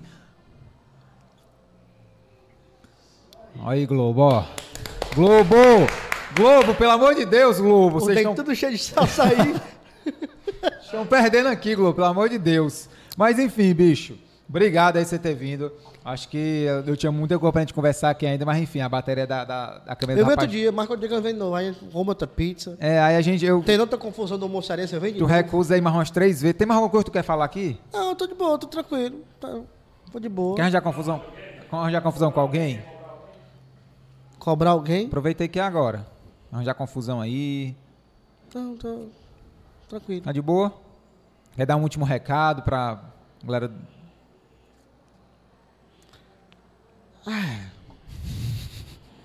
Então tá aí. Queria, deixa, então deixa eu agradecer aqui a galera que encheu nosso bucho aqui hoje. Queria agradecer aqui ao Vila Açaí, que é o nosso patrocinador oficial aqui. Vila Açaí, obrigado. Só tá acontecendo esse podcast aqui por causa de você. Obrigado de Dinheiro, verdade. dinheiro aí. Três lojas em Fortaleza. Três lojas em Fortaleza. É, Beira-Mar, Imprensa Food Square e Maraponga Food Square. Dá uma passadinha por lá. E lojas também em Itapipoca e em Amontada. Tô negociando aqui com o Príncipe da Calcaia para fazer aqui também, para abrir uma em Calcaia, uma lá em Sobral, quem sabe também, a gente vai ver aí. E agradecer também a galera da Laje 7, que nos, nos encheu nosso bucho aqui também, mandou umas coisinhas para nós. Sabia que o Titelia tá por aqui hoje. Mandou aí umas pizzas, pastéis, refrigerantes, encheu o nosso bucho aqui. Muito obrigado, galera da Laje 7. Segue aí é, o Instagram deles. Eles vão. Tem uma loja, tem uma, um quiosque aqui no shopping Iandê. E se você é dessa regi- região aqui da Calcaia aqui, Eu não sei qual é o raio que eles entregam aqui de, né, de distância, mas entra no Instagram deles, conversa com eles aí, diz que veio pelo podcast aqui, Pode Moleque, que você vai ter aí um. Acho que você não vai ter, sei lá. Pede, mano, pede isso que aí por aqui. Quer falar alguma É, coisa? e a galera, eu vou falar que a galera que não conhece, talvez tiver aqui pro Cacaia, vem aqui comer no, no, no Laje, que é massa mesmo. Muito Porque é bom, um lugar velho. em cima, é aberto ali, é, Pense tem uma numa- vista bonita, é, É, e, e a quem vem à tarde nesse horário de 5 horas aqui, mano, é uma É. vista massa, tá E a ligado? comida é boa mesmo. E é uma é pizza massa, sensacional. galera, Obrigado, boa. galera da Laje 7 aí. Eu, fui- viu? eu, eu quase não me lasquei comer aqui. viu? Tu é doido, pastelzinho, pizza, show demais, show demais. E você que assistiu até aqui, ah, e se você quiser ser um patrocinador, entre em contato aí através do e-mail, podmoleque.gmail.com, ou então fala com a gente aqui pelo Instagram, do, do, do Twitter, ou, ou- ou- enfim, pesquisa aí, fala com a gente aí, que vai ser um prazer receber vocês por aqui. Muito legal. E você que assistiu até aqui, muito obrigado. Titela, deixa suas redes sociais aí. Arroba Titela do Ceará em tudo. Tudo é Titela do Ceará. do Ceará no TikTok, no Instagram, no YouTube, pesquisa aí, no Facebook, dá uma pesquisada, segue o Titela em todas as redes e faz aquilo. Se gostou das piadas, compartilha pra galera. Se não gostou, compartilha também, falando mal. Olha só que piada é essa daqui que esse cara fez. Que, Que isso ajuda absurdo. no nosso engajamento, ajuda de verdade, tá bom? Se inscreve no canal, se inscreve no canal de cortes também que tem aqui, que vai ter, é, tem uns vídeos soltos por lá. Se você não quer assistir o episódio todo, tem vários vídeos soltos por lá. Você que está ouvindo pela plataforma de áudio aí, avalia, porque é importante você avaliar, deixar suas cinco estrelas. E se você estiver assistindo até aqui no YouTube, até agora, você vai comentar uma palavra que é Cu de pinto. Cu de pinto, tudo junto? Tudo, tudo junto. Cu de pinto. Cu de pinto, você vai comentar aí no YouTube. Se você Sei por quê. Estiver assistindo até... Aleatório mesmo. viu? Se você estiver assistindo até aqui no YouTube, comenta aí cu de pinto, tudo junto, pra saber se você assistiu mesmo, tá bom? Muito obrigado, vocês foram ótimos e até o próximo episódio. Tchau, Valeu. pessoal.